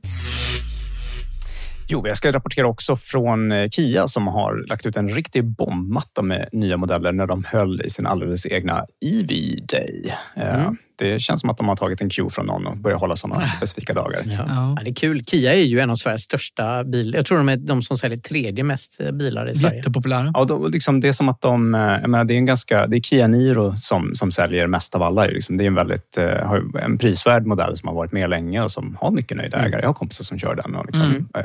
Eh, är nöjda med den. Och sen så säljer de ju väl även av EV6 som vi provkörde här i podden. Mm. Eh, om ni kommer ihåg. Och också liksom kan rekommendera, även om det har, det har varit lite problem med mjukvaran tycker jag i, Mm. i, i Kias modeller. Att den Mm. har varit dålig på att lägga upp ruttförslag och föreslå vart man ska stanna och ladda. Och så där. Det måste man ta reda på på annat sätt själv. Liksom. Mm. Vi har faktiskt köpt den första Kia Niro elektrisk till Hälsa Hemma. Ja, har vi gjort. Okej. Mm. Så nu får vi testa den lite själva också. Ja, men vi vet att det händer saker på Kias front. De kommer att börja rulla ut bättre appstöd och så vidare. Så det är liksom, de jobbar också på med mjukvaran. Men det som var de stora grejerna på EV Day, det var att de, förutom att prata mer om EV9 som vi har rapporterat tidigare med podden, så presenterar de inte mindre än fyra eh, nya modeller för eh, omvärlden. Och eh, Jag tänkte att vi skulle gå igenom dem i rask mak här. De, de har inte så mycket specifikationer på alla bilarna, så jag tror att vi kan eh, ta en lite kortare grepp på varje. Men först ut, och den de kanske pratade mest om, det var Kia EV5 som eh, kommer att byggas på samma plattform som befintliga EV6. Då. Ni ser ju en bild där nere. Vad, vad säger ni om utseendet på den? Ja, alltså den ser väl ut som EV9 va? Ja, det gör den ju verkligen. Fast Har man- mindre. Har man sett EV9 så då är det svårt att se skillnad på de här och från en bild så är det svårt att avgöra Mm. storleken. Men den här är uppenbarligen en mindre än EV9. Men det blir en, som de kallar det, då, kompakt SUV Mm. som ska ligga i ett väldigt prisvärt segment. Så de pratar om att den ska kosta från 35 000 dollar har de kommunicerat. Eh, Annars är det mest kinesiska priser de har pratat om, men som jag förstått så är 35 000 dollar ett amerikanskt pris och det skulle Mm. väl antyda någonstans runt en halv miljon i Sverige om man lägger på moms och lite annat. Men jättesnygg tycker jag. Jättesnygg. Mm. Eller hur? Mm. Det växer på mig deras nya Ja, formspråk. överhuvudtaget Kia är inne i en bra formperiod alltså. Mm. Ja, håller med om det. Mm. Det, man, man är lite ängslig för boxigheten, men det de säger ändå det är att eh, med 64 kilowattimmars batteri som den ska innehålla så ska det ge upp till 530 kilometers räckvidd. Dock är det enligt även då publikt kommunicerat att det är enligt den här kinesiska glädjekalkylen som kallas för CLTC. Så att vad det blir för VLTP-räckvidd så att det blir jämförbart med andra, det, det är för tidigt att prata om. Men Mm.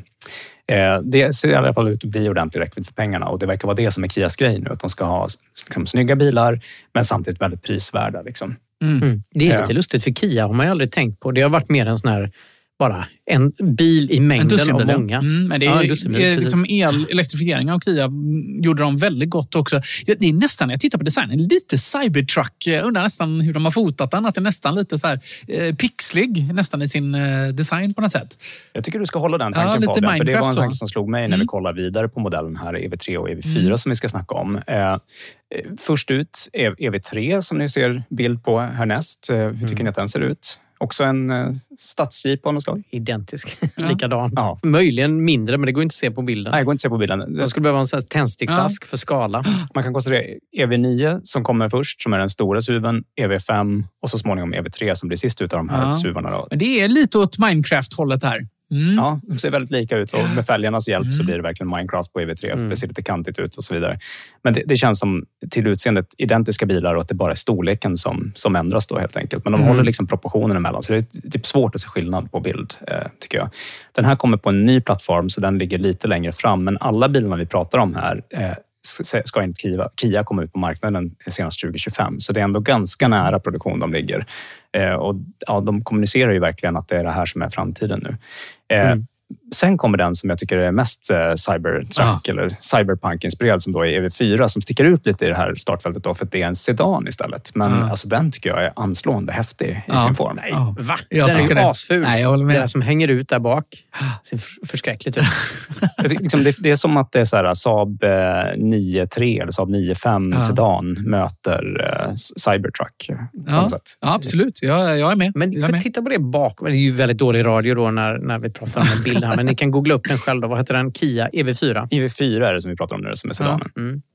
Just det. Nej, men den hänger ut lite bak till Alltså, där. jag håller med. Baken är konstig. Ja, men du, får, du får ju hänga med kidsen eh, mer, Anders. Mm. Liksom. Det är Cybertruck eh, som man ha- hatade utseendet på först, alltså, den blir ju coolare och coolare för varje gång man ser den nu. Alltså. Ja, men den är snygg fram till och på sidan och så. Det är just bak. Den, alltså det är lite, jag skulle säga så här, Kia möter Kia. Nej, skit i det. Ja, det är ju, å andra sidan, det är bara baken du kommer se på den här bilen. för Den kommer köra förbi så fort när jag kör förbi med den.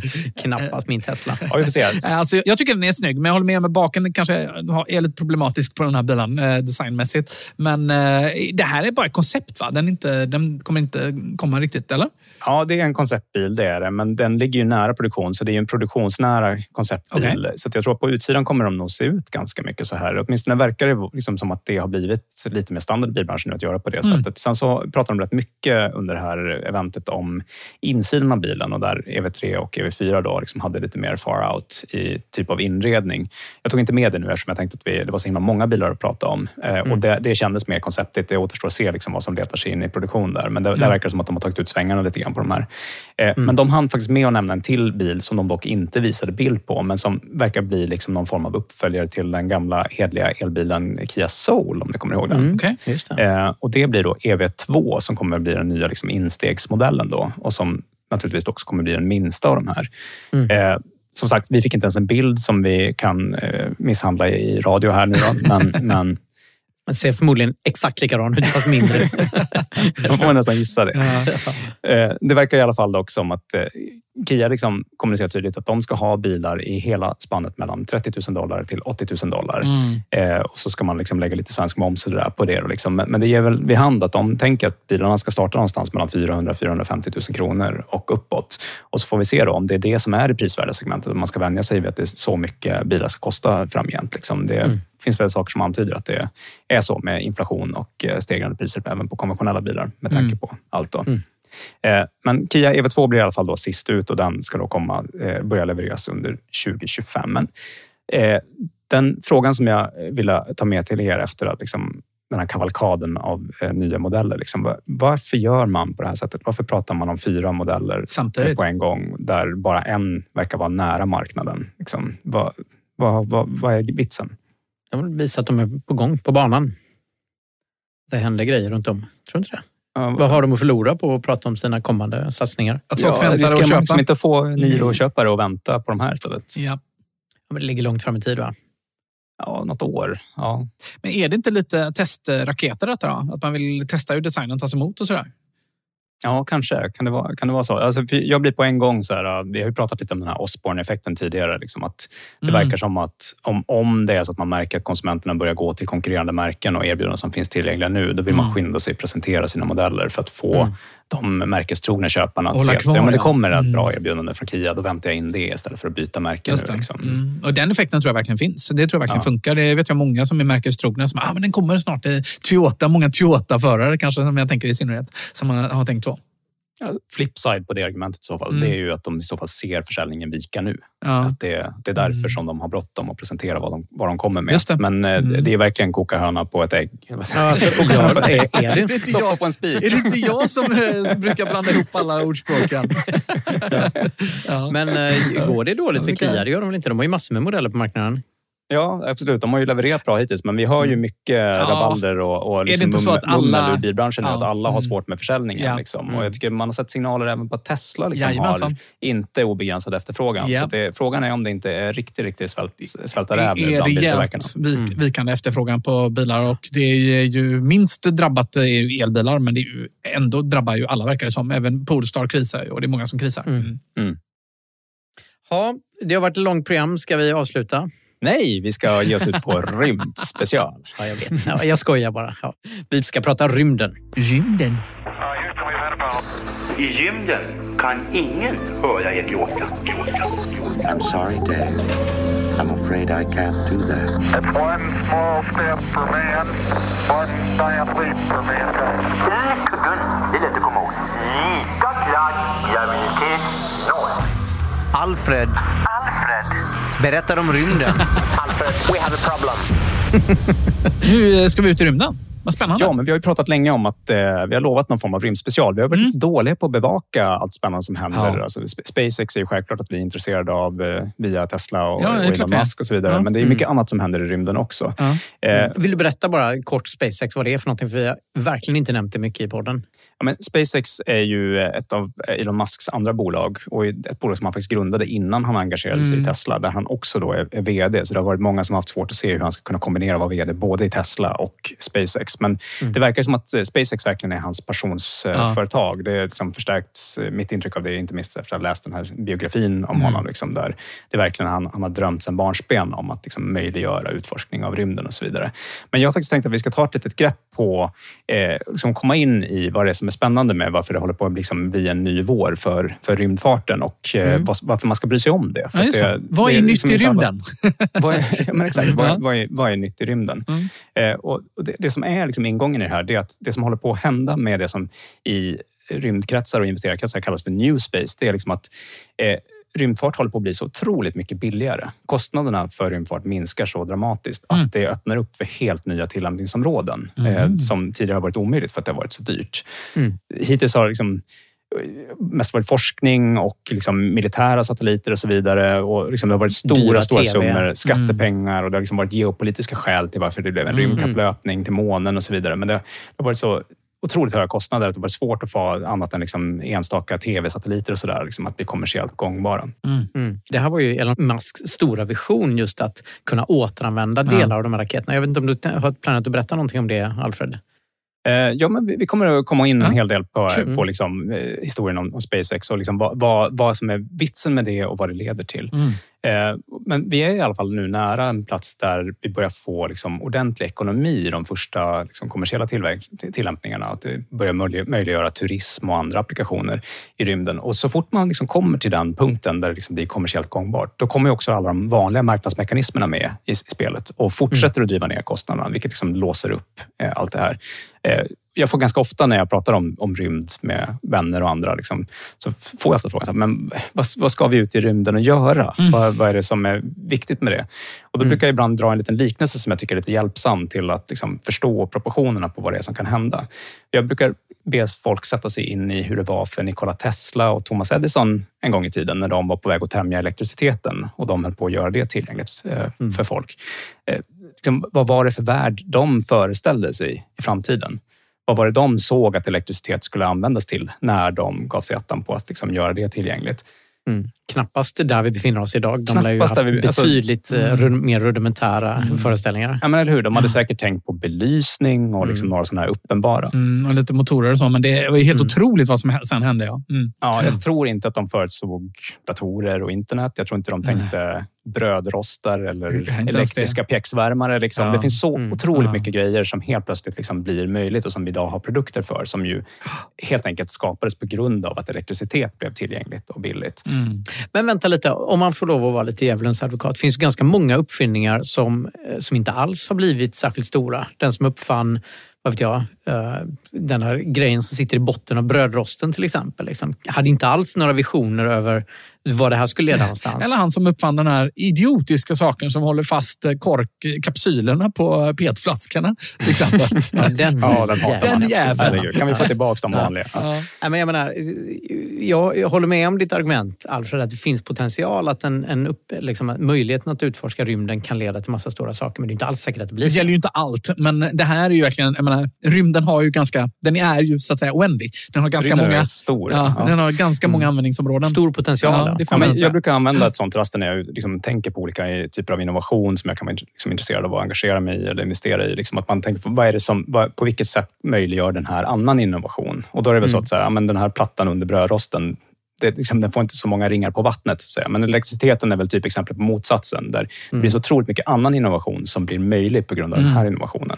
Och det är lite på det sättet man ska se på det här med billig uppskjutning till omloppsbana. Det finns jättemycket saker som man skulle kunna hitta på i omloppsbana som hittills inte har varit möjligt att göra för att det är svårt att få ihop business caset på liksom, vad, vad, blir, vad, kostar, vad, kostar rym, alltså, vad kostar turistbiljetten till rymden om launch kostar vad det har kostat hittills. Äh, Det, liksom, det finns ingen som är intresserad av att åka till, till rymden som turist med, med en sån prislapp.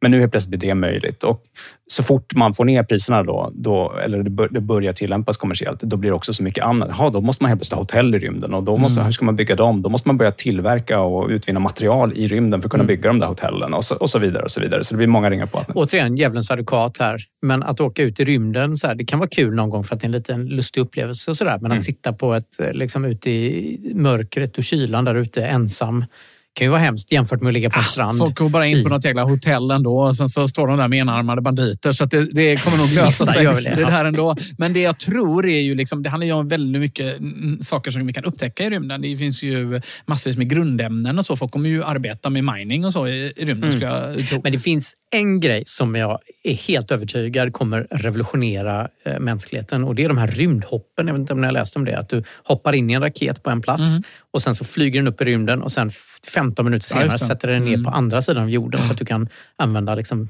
Du tänker på så här gröten. lo- långdistansflyg då helt Ja, enkelt. Man, man, Mm. man går upp i omloppsbana och kan därmed nå vilken punkt på jorden som helst inom typ Mm. en timme. Och Mm, sen exakt. landar man igen. Så istället för långdistansflygning. Då. Mm, coolt. Ja, kanske. Eh, innan vi dyker ner i allt det där, liksom, och, och bara, jag, tänker, jag tänker liksom en snabb bara liten eh, historielektion eh, på Mm, vad som har hänt med rymdfarten. Och det, det är så här, jag, jag har gett er en graf på uppskjutningar per år och där kan ni se liksom, lite grann att så här, det, det kom en tidig kulmen med mycket uppskjutningar under just den här rymdkapplöpningen mellan USA och Sovjet. Men sen Mm. stod det i princip stilla och det började vika undan liksom, så att det blev färre och färre uppskjutningar per år. Och så är det då liksom först de allra senaste åren som antalet uppskjutningar till rymden har, har börjat explodera. Mm. Och det, ser- det, om man får recensera den här grafen här nu så ser man att det har varit en, en dipp här. Några, när kan det vara? Botten 2007 någonting, Ja, någonstans, 2005 ja. någonting Mm. var botten. Och nu så gör vi, senaste åren här, aldrig gjort så mycket uppskjutningar Mm. Som vi gör nu. Den bara pekar rakt uppåt den här kurvan. Mm. Ja, och det, det här hänger ju ihop med att liksom när Sovjet kollapsade så tappade ju såklart Ryssland mycket förmåga. Eh, och liksom, eh, mycket, det gick inte alls in lika mycket ryska skattepengar Ja. i, i rymdfart. Men det gjorde i sin tur också att USA stannade av. Ja. Att eh, det inte fanns något geopolitiskt tryck på att hålla uppe tågen. Och sen så är det liksom Just det. delvis Kina som har hållit uppe den där grafen för att Ja. de har försökt knappa in på amerikansk eh, Just makt det. vad gäller liksom militärsatelliter. Det är de såklart väldigt hämningsfulla kring vad det är de skjuter upp. Ja. Och det klumpas ihop med alla deras kommersiella satelliter också. Men Ja. hade det inte varit för Kina så skulle den där grafen varit ännu tydligare med Mm. liksom hur mycket det har gått ner i, i västvärlden. Mm. Och, men det är ju intressant, för att, eh, det jag tänker här är att det är helt andra aktörer nu också som är inne och skjuter upp. Nu är det mer kommersiella aktörer än, än stater som det var tidigare. Eh, så att det man nästan kan urskilja i den här grafen är ju hur det liksom, förmodligen ligger en graf under det här där det, där det liksom började med kommersiella någonstans där vid, eh, på 80-talet och sen så eh, har, har liksom antalet kommersiella kommit ikapp liksom när de statliga har blivit färre ja, faktiskt senare än så som det började ta fart på allvar Okej. med kommersiella. Liksom. Mm. Så att, alltså, det, det är just kostnaden för uppskjutning som har varit det stora hindret. Och det var Ja. faktiskt en av Mm. anledningarna till att USA började utveckla den här rymdfärjan. Ni kommer ihåg den här klassiska rymdfarkosten som ser ut nästan Just som ett flygplan. Ja. Den tog man fram mycket för att det skulle bli billigare att skjuta upp i rymden jämfört med de gamla månraketerna och andra raketer som. USA hade använt. Den har eh, jag varit och klappat på på Epcot Center när jag var barn. Ja. Ja. Ja, Jag har också Hade en sån liten i- eh, i plast också eh, hemma. Ja. En liten miniatyr. Jag har varit i Cape Canaveral i eh, Texas. Ja, nej, men kul. på den också. Ja, spännande. Men, och den, den utvecklade man för att få ner eh, uppskjutningskostnaderna. Det var, liksom, det var liksom planen för att man, genom att man skulle kunna återanvända den. Men under det projektet sen så liksom märkte man att så här, okay, de var tvungna att ha jättestora hjälpraketer som inte gick att återanvända och den krävde så otroligt liksom, mycket Ja. renovering mellan uppskjuten och så vidare. Så det sparade inte så, så mycket kostnader och det gjorde att man så småningom eh, faktiskt pensionerade den. Ja. Eh, 2011 så togs den ur drift. Och då var det faktiskt så att, att USA hade ingen förmåga att skjuta upp astronauter i rymden efter Mm. 2011. Utan om man skulle få upp astronauter, amerikanska astronauter till den internationella rymdstationen, då var man tvungen att be Ryssland om hjälp. Ja, just så så fick man det, åka upp i de här gamla protonraketerna med Soyuz-kapslar som är alltså konstruerade på 1960-talet. Det Ja. var Mm. den vägen som amerikanska astronauter kunde ta sig upp till rymdstationen. Och rymdstationen, den ligger i sin tur i en väldigt låg omloppsbana. Så att komma så högt upp i rymden som man hade kunnat tidigare, till och med åka till månen, det var en förmåga som, inte, som människan inte längre hade. Så. Vi har Ja. haft den förmågan och sen så har vi tappat den förmågan. Men det ville ju inte amerikanerna. De ville ju inte vara, vara så i knäna på Ryssland. Utan då, då startade de en sån här rymd... Ett program. Jag vet inte hur mycket av det här du kommer prata om, Alfred. Eh, Men de, Ja, vi är på god väg. Du får gärna Ja, skjuta okej. in. Ja. Ja, men de stoppar ju, det fanns en tävling eh, där man fick tävla om att eh, förse USA med ny kapacitet att ta sig upp i, i omloppsbana då, Mm. eh, med astronauter. Så där var ju SpaceX då, eh, och Elon Musk med i den tävlingen tillsammans Mm. med Boeing och ett gäng andra. Vad heter de? United, United Launch Alliance. Alliance, ULA, är Mm. de liksom, som är den stora legacy-aktören. Ja, det, det är Ja. precis det jag tänkte komma in på nu, Anders. Liksom Mm. att det NASA gjorde för att ersätta den här förlorade förmågan, det var att försöka hitta kommersiella aktörer som kunde komma in. Och det fanns mycket motstånd i USA, ska sägas, Mm. kring det. För att det, den, den rymdfartsindustri som hade byggts upp kring NASA, den eh, är i sin tur jätteviktig för många delstater, vilket gör att många kongressledamöter är direkt beroende av att det fortsätter att pumpas in så stora skattemedel till att den där tillverkningen fortgår. Men det var Obama-administrationen som liksom, trots mycket motstånd satsade på att NASA skulle handla upp det här som en kommersiell tjänst. En ganska intressant aspekt att förstå här i, liksom, är skillnaden hur de här upphandlingarna går till. För det tidigare var ju också upphandlingar. NASA handlade ju upp hjälp från underleverantörer för att bygga sina raketer. Mm. Men alla de gamla projekten som de hade byggt, det drevs med ett system som kallas för Cost Plus. Det var Mm. liksom NASA själva som var liksom den utförande aktören som flög de här raketerna och tog ansvaret för att allting blev av och så vidare. Och sen så köpte de då eh, från underleverantörer beståndsdelarna till raketerna. Och eftersom det var skattemedel som skulle finansiera det här så var det kontroversiellt att några privata aktörer skulle göra stora feta vinster på de här pengarna. Så då stipulerade man att de får inte göra stora vinster utan Ah. de får täcka sina kostnader och så får de ha en liten vinstmarginal ovanpå vad det kostar. Så istället för att vi ska betala övervinster var tanken så ska vi bara betala vad, de, vad det kostar för dem. Och det kan ju låta klokt vid en första anblick, men Nej. vad det ledde Ja. till var ju såklart att man hade som underleverantör till NASA inget som helst Intressant att man tävlar mot Ryssland i planekonomi. Ja. Man hade liksom inget Ja. incitament att hålla nere kostnaderna. Ja. Man hade faktiskt motsatsen. För att man Ja. fick göra en procentsats i vinst Mm. och en större budget, då, ja, det blir ju absoluta tal, blir samma Ja, procentsats, mer pengar. Ja. Så det det. gjorde att kostnaderna bara svällde och svällde och svällde i de här projekten. Och det Just blev det otroligt dyrt. Plus att man kunde ju storsatsa på kul teknik som kanske inte var särskilt motiverad. Bara köpa in roliga saker och anställa folk. Mm. Alltså man kunde ju starta enorma projekt det. som inte egentligen Mm. skapar något värde. Ge att höga löner och sådär. Mm. Ja, exakt. Ja, men, och det var tester på tester på tester för att det absolut inte skulle kunna gå något fel när man började tända på de här raketerna och så vidare. Mm. Och det är ju ganska tydligt när man kollar på hur SpaceX jobbar nu att de istället skyndar sig till att kunna testa och så testar man under kontrollerade former med hög risk för att det går fel och att det inte ska göra så mycket om det går fel. Vad är det han kallar dem när de sprängs, de här raketerna? Han brukar kalla dem en un unarmed... Ja. Ja, RUDS, Rapid un- Unplanned Disassembly, kallar han dem för. Ja. Snabb, oplanerad eh, Explosion. isär. Isärmontering. Ja. Ja. Demontering. Men här var ju då eh, det Elon Musk och, Tesla då, eller och SpaceX tidigt eh, satsade på var ju att istället för att, så som det funkade tidigare, att du skickar upp en rymdraket upp i rymden som består av tre delar, typiskt första, andra och tredje steg.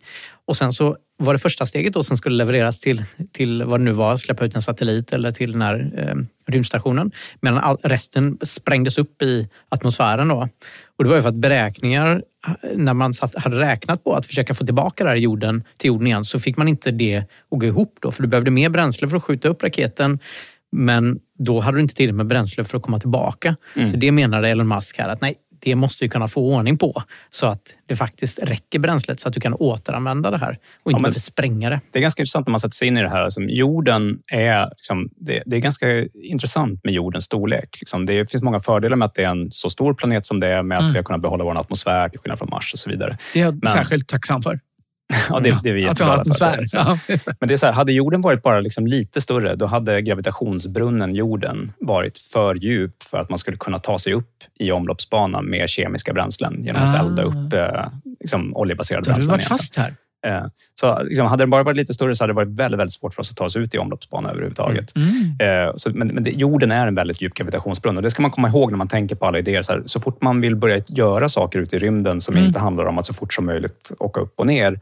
Ja, ska man tillverka något i rymden, då kommer det vara mycket billigare att liksom, eh, ordna tillverkningen Just ute i det. rymden snarare än att hämta råvaror från Just jorden. det. Just, för att det är så otroligt dyrt att få upp saker i, Mm. i omloppsbanan. Just det. Vad tror du om månen där? Att producera på månen? För månen har ju också viss gravitation. Ja, men, men väsentligt lägre. Så det finns ganska mycket som talar för att liksom, om vi ska ut längre ut i solsystemet, ja, men då kommer nog många av de färderna kanske att utgå från månen Ah, eller coolt. jordens omloppsbana snarare än från jorden. Och då gäller det ju att få till, liksom, igång hela industrin och infrastrukturen för hur man tar saker upp i omloppsbana i, på jorden eller till månen och sen liksom bygger en stor bas med liksom, tillverkning av bränsle och annat liksom, ute i det. rymden snarare än att man ska ta med bränslet från Mm. jorden. Får jag bara lägga till, för att det är ju, eh, vi pratade tidigare om det, om liksom varför ska man göra allt detta? Varför, varför kan vi inte bara nöja oss där vi, där vi är?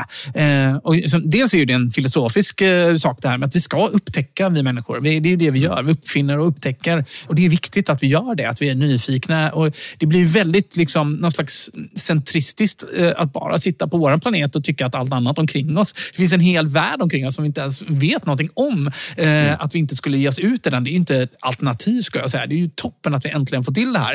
Eh, men, men sen är det ju så att Elon Musk har ju faktiskt en någon slags idé här om att accelerera det här för att om vi fuckar upp planeten jorden, då är vi ganska körda. Och det finns faktiskt tyvärr en del som talar för att vi kanske kommer göra det. Och det enda sättet att få mänskligheten att faktiskt överleva och vara säker på att den överlever, det är att göra oss multiplanetära då, säger Elon Musk. Och det Mm. vill Ja, jag verkligen hans, säga är eh, rätt. Liksom. Det håller Det är jag hans med uttalade drivkraft. Och det, är, Ja. det är ju faktiskt så. Även om vi lyckas undvika att ha sönder planeten själva så finns det liksom hela tiden en risk att planeten kommer gå sönder på grund av yttre påverkan. Ja, till exempel en asteroid som dimper ner. Och Mm. det, det är väldigt, väldigt svårt att vara liksom, säker på när deadline för det kommer. Och. Elon Mm. Musks poäng är ju mycket att Just nu verkar vi ha ett fönster där vi är nära teknologiskt att kunna göra oss själva multiplanetära. Och det är omöjligt att veta hur långt det fönstret i tid är. Så att man bör skynda sig när man har det fönstret. För att rätt vad det är så kan någonting hända som gör att det där fönstret stängs igen. Att vi liksom tappar den tekniska förmågan. Det, det är bara att kolla på liksom tidigare epoker med när Mm. Rom gick under och vi fick medeltid och så vidare. Att så här, vi, Mm. det Hur ofta tänker du på bakåt. romarriket, Alfred? Ja, hur ofta gör jag det? Nu Det tänker är alla så lyssnarna på det alla jag, jag tänker aldrig på romarriket. Ja, jag fattar men det- inte varför det har blivit en sån grej. Ja, men det är så brett. Ja, men det är ganska brett. Alltså. Det är ju väldigt mycket som tillhör romarriket. Så att, eh, liksom, jag tänkte på blyförgiftning häromdagen till exempel. Det, Ja, eh, ja. akvedukter tänkte jag på för ett tag sedan. Ja. Ja, hörni, jag ska försöka komma tillbaka på, Ja, på spår på här. Men liksom, Mm. Under tiden som USA tappade i förmåga så hade faktiskt Europa för första gången liksom tagit lite täten på den kommersiella marknaden Mm. i rymden. Med sina Ariane-raketer så hade man liksom nått en prisnivå som var betydligt billigare för att ta sig upp i omloppsbanan. Så när det gällde kommersiella tv-satelliter och så vidare, så där, då hade faktiskt de europeiska Ariane-raketerna en väldigt hög marknadsandel Ja. under slutet på 90-talet och början på 2000-talet. Vad är det vi gör på S-range? Det är ju Sverige. Mm, där skiter vi framförallt upp eh, liksom, väderforskningssatelliter och så vidare. Okej, Det, ja. eh, generellt sett när man vill upp i omloppsbana så vill man vara så nära ekvatorn som möjligt för att man, får liksom snål, man kan åka snålskjuts på jordens rotation upp i Mm. omloppsbanan, vilket sparar mycket bränsle. Men det som är S-range stora fördel är att man har ett eh, raketerna som skjuts upp, de landar på land igen, eh, Mhm. norr om, om Kiruna då helt enkelt. Medan de flesta andra uppskjutningsställen, då landar i havet. Mm. Så att, eh, det man kan göra från S-range är att man kan få liksom, tag i nyttolasten igen när den dimper ner. Vilket gör att man kan ha mycket forskningsexperiment som kan göras därifrån. Så det är en av deras- deras stora uspar. Men det är framförallt mindre raketer då som de skjuter upp där för det. Coolt. I alla fall, 2008 när Obama då, eh, och hans administration eh, liksom fick igenom att NASA skulle trycka på för den här kommersiella upphandlingen. Då, vann, då var alltså SpaceX med och vann en upphandling där som eh, blev det liksom fröet till den stora, storskaliga kommersiella utbyggnaden som vi ser nu. Och det var de här kommersiella Commercial Resupply Services, CRS kallades de missionerna, som är där SpaceX under senare år då har hållit på att leverera helt enkelt nyttolast upp till rymdstationen. Mat och annat så, som de behöver uppe på rymdstationen helt enkelt. Det här blir ju löjligt mycket billigare för SpaceX då när de kan återanvända sina raketer? För det är ju det de har knäckt hur man gör då. Ja, exakt. Eller Jag tänkte vi skulle ha en liten eh, liksom, crash course på, på SpaceX också. Mm. Liksom, där, liksom, det här bolag som han då grundade 2002, Elon Musk, Mm. med Paypal-pengar som han hade fått loss. Och det var liksom en, eh, verkligen hans passionsbolag. Bolag. och när de startade det här, då började de med att utveckla en raketmotor som kallas för Merlin-motorn, Mm. som liksom var den egna produkten som de byggde. Och så skulle de bygga en raket runt det som de kallade för Falcon 1-raketen för att den hade en sån här Merlin-motor längst ner. Och så hade de tillräckligt med pengar med sig in i det här för att de skulle kunna klara av att klara tre uppskjutningar. Ingen som vill betala liksom, för en uppskjutning från ett oprövat bolag med en oprövad raket. Så det på de här tre försöken var de tvungna att lyckas så att de kunde bevisa att de kunde ta sig upp i omloppsbana som första kommersiella aktör, då, helt privata aktör. Och sen förhoppningsvis få betalt för efterföljande uppskjutningar. De hade li, lite pengar in från DARPA, då, som är den här militära Mm. eh, forskningsgrenen i, i USA som pumpar in pengar i ny innovation för att de gärna ville se att det skulle bli fler företag som kom in i det här helt enkelt. Men för att göra en, en lång historia kort, de första två kraschade. Ja. Den tredje såg ut länge att lyckas, men när de två raketstegen skulle separeras så var fjädrarna lite för svaga och det visade sig att motorn på första steget hade inte hunnit stänga av helt. Så att den lyckades knuffa till det andra raketsteget och eh, därmed förstöra liksom, insertion i, i orbit. Då. Så att det tredje, den tredje uppskjutningen misslyckades också och alla bedömare, de flesta som jobbade på SpaceX själva, trodde att nu är det kört. Liksom. Ja. Nu, nu går det här bolaget i putten. Och det här ska sägas, det var samtidigt som Tesla var ute i riktigt blåsväder. Mm, nu pratar vi alltså någonstans där 2008 Åtta, när ja, precis, Tesla ja. var i djup ekonomisk kris. Så Det, Mm. det såg ut som att Elon med de få pengar han hade kvar, han hade pumpat in det mesta redan i Tesla och SpaceX. Det var liksom, han kunde ta sina sista pengar och rädda ett av bolagen. Ja. liksom allas bedömning. Skulle han försöka rädda båda, då skulle liksom förmodligen båda gå i stöpet. Men ändå så gjorde han det. Han pumpade in eh, i princip återstoden av sin förmögenhet i båda de här bolagen. Och resten är väl lite som de säger ibland, att det är historia. Då, Mm. för att på extremt kort varsel och med liksom överblivna delar från de tre första raketerna så lyckades de lappa ihop en fjärde raket på väldigt kort tid. Och den lyckades då faktiskt ta sig upp i orbit, vilket de gjorde att de sen kunde skjuta upp en femte raket med kommersiell last och eh, eh, börja bli lönsamma. Och egentligen så, sen pensionerade de sin första raket och började då omedelbart istället bygga Falcon 9-raketen som då är samma motor men nio stycken motorer istället i botten. Och det är med den Falcon 9-raketen som de har utfört de här NASA-uppdragen och sedermera då har liksom blivit fullständigt världsledande på kommersiell launch. Otroligt. Ja, det är, det är faktiskt eh, helt otroligt. Förlåt, ni Mm. märker att jag blir exalterad. Ja, men, alltså, men det vi- är verkligen ja. den passionen man hör i Alfreds röst. Alltså, det, och, nej, men jag, blir helt, jag är helt trollbunden här.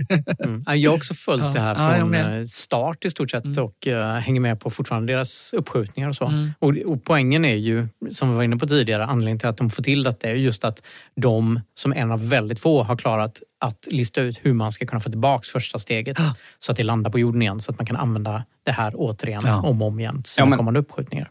Exakt. För det var det som blev Elon Musks nästa milestone då, med SpaceX. Han bestämde sig för att SpaceX-raketer skulle kunna landa igen, för det var det som drev kostnaderna. Ni kan ju lite tänka er hur, hur dyrt det skulle vara att flyga till Thailand om man var tvungen att köpa ett nytt plan efter varje flygning. liksom. Man spränger flygplanet i Ja. Bangkok och sen köper ett nytt Köper ett flygplan. nytt plan. Det är en dyr biljett det där. Ja. Mm. Ja, exakt. Och som jag var inne på, hela tanken med rymdfärjan hade från början varit egentligen densamma. Att man skulle få ner kostnaderna Ja, genom att kunna återanvända. Och det hade då Men de fick inte till det helt enkelt. Det var, De fick inte till det. Nej. De, de misslyckades med att liksom använda det, återanvända det första raketsteget som var de här hjälpraketerna. Eh, själva rymdfärjan är då det andra raketsteget, alltså Mm. det som gör någonting. Den får hjälp upp och sen så flyger den vidare upp i, i omloppsbana och sen kan den landa igen. var liksom grejen med den. Men det de hade lyckats bevisa var ju att om man kunde ta någonting från omloppsbana, få ner det igen och återanvända det. Sen så fanns det mycket, som, mycket utrymme för förbättring. Hur man får ner, hur, hur lång tid det tar att renovera och så vidare. Men det Elon försök, bestämde sig för att försöka, som ingen hade vågat försöka sig på tidigare för att det ansågs helt omöjligt, det var att landa en helt konventionell raket snarare än att landa ett flygplan igen. Just det, det liksom. har jag suttit och följt i direktsändning också. Mm. Ja. Och faktum, det en annan sak som de bevisade från rymdfärjan faktiskt, det är att motorerna gick alldeles utmärkt att återanvända. Så de motorerna som satt i rymdfärjorna, de finns faktiskt fortfarande kvar. De har Mm. man sparat när man har tagit isär rymdfärjorna och det är samma motorer som nu monteras in i den här nya Artemis-raketen, SLS-raketen som NASA håller på att bygga för att ta sig till månen igen. Om man kan sin mytologi så Artemis det är ju systern till Apollon, om man kommer ihåg att första månprogrammet hette Apollo. Så nu är det. Artemis-programmet som ska till rymden igen. Men nåväl, industrin skrattade åt det här som SpaceX försökte sig på, nämligen att landa raketer.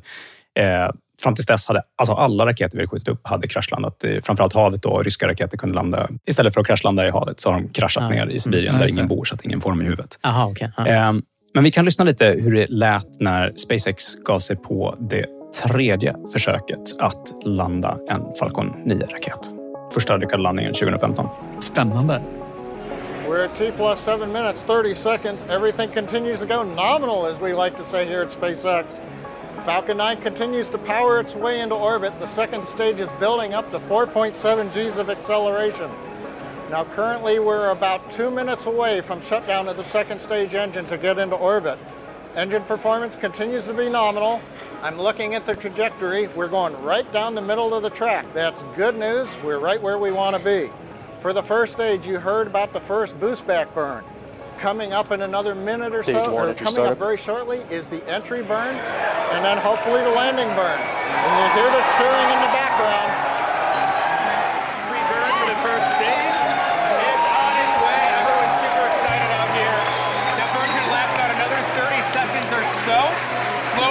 Slowing down as we get closer and closer to the landing pad. Yes. Now this stuff is super, super hard. Not only do we have a series of maneuvers that we need to achieve in order to get that rocket back down to the to the ground, um, but it's actually a super complicated thing. Like you did some cool analogy and some cool math to figure this Well, out, I right? tried to figure out how hard this really is, and so I kind of I crunched the numbers with the size of the rocket and the size and how high it's going. What's happening with the first stage is it's like launching a pencil over the Empire State Building, having it reverse, come back down, and land on a shoebox on the ground in a windstorm. That's that's The what's wind is the critical part. Yes, and I don't think I could throw a pencil over the Empire State It's Building and catch them thing in to a try to do. And the crazy thing is, we're like 30 seconds away from this from, getting from this down. That's a crazy th- maneuver, th- yeah. This extremely energetic room is you're gonna is a hush.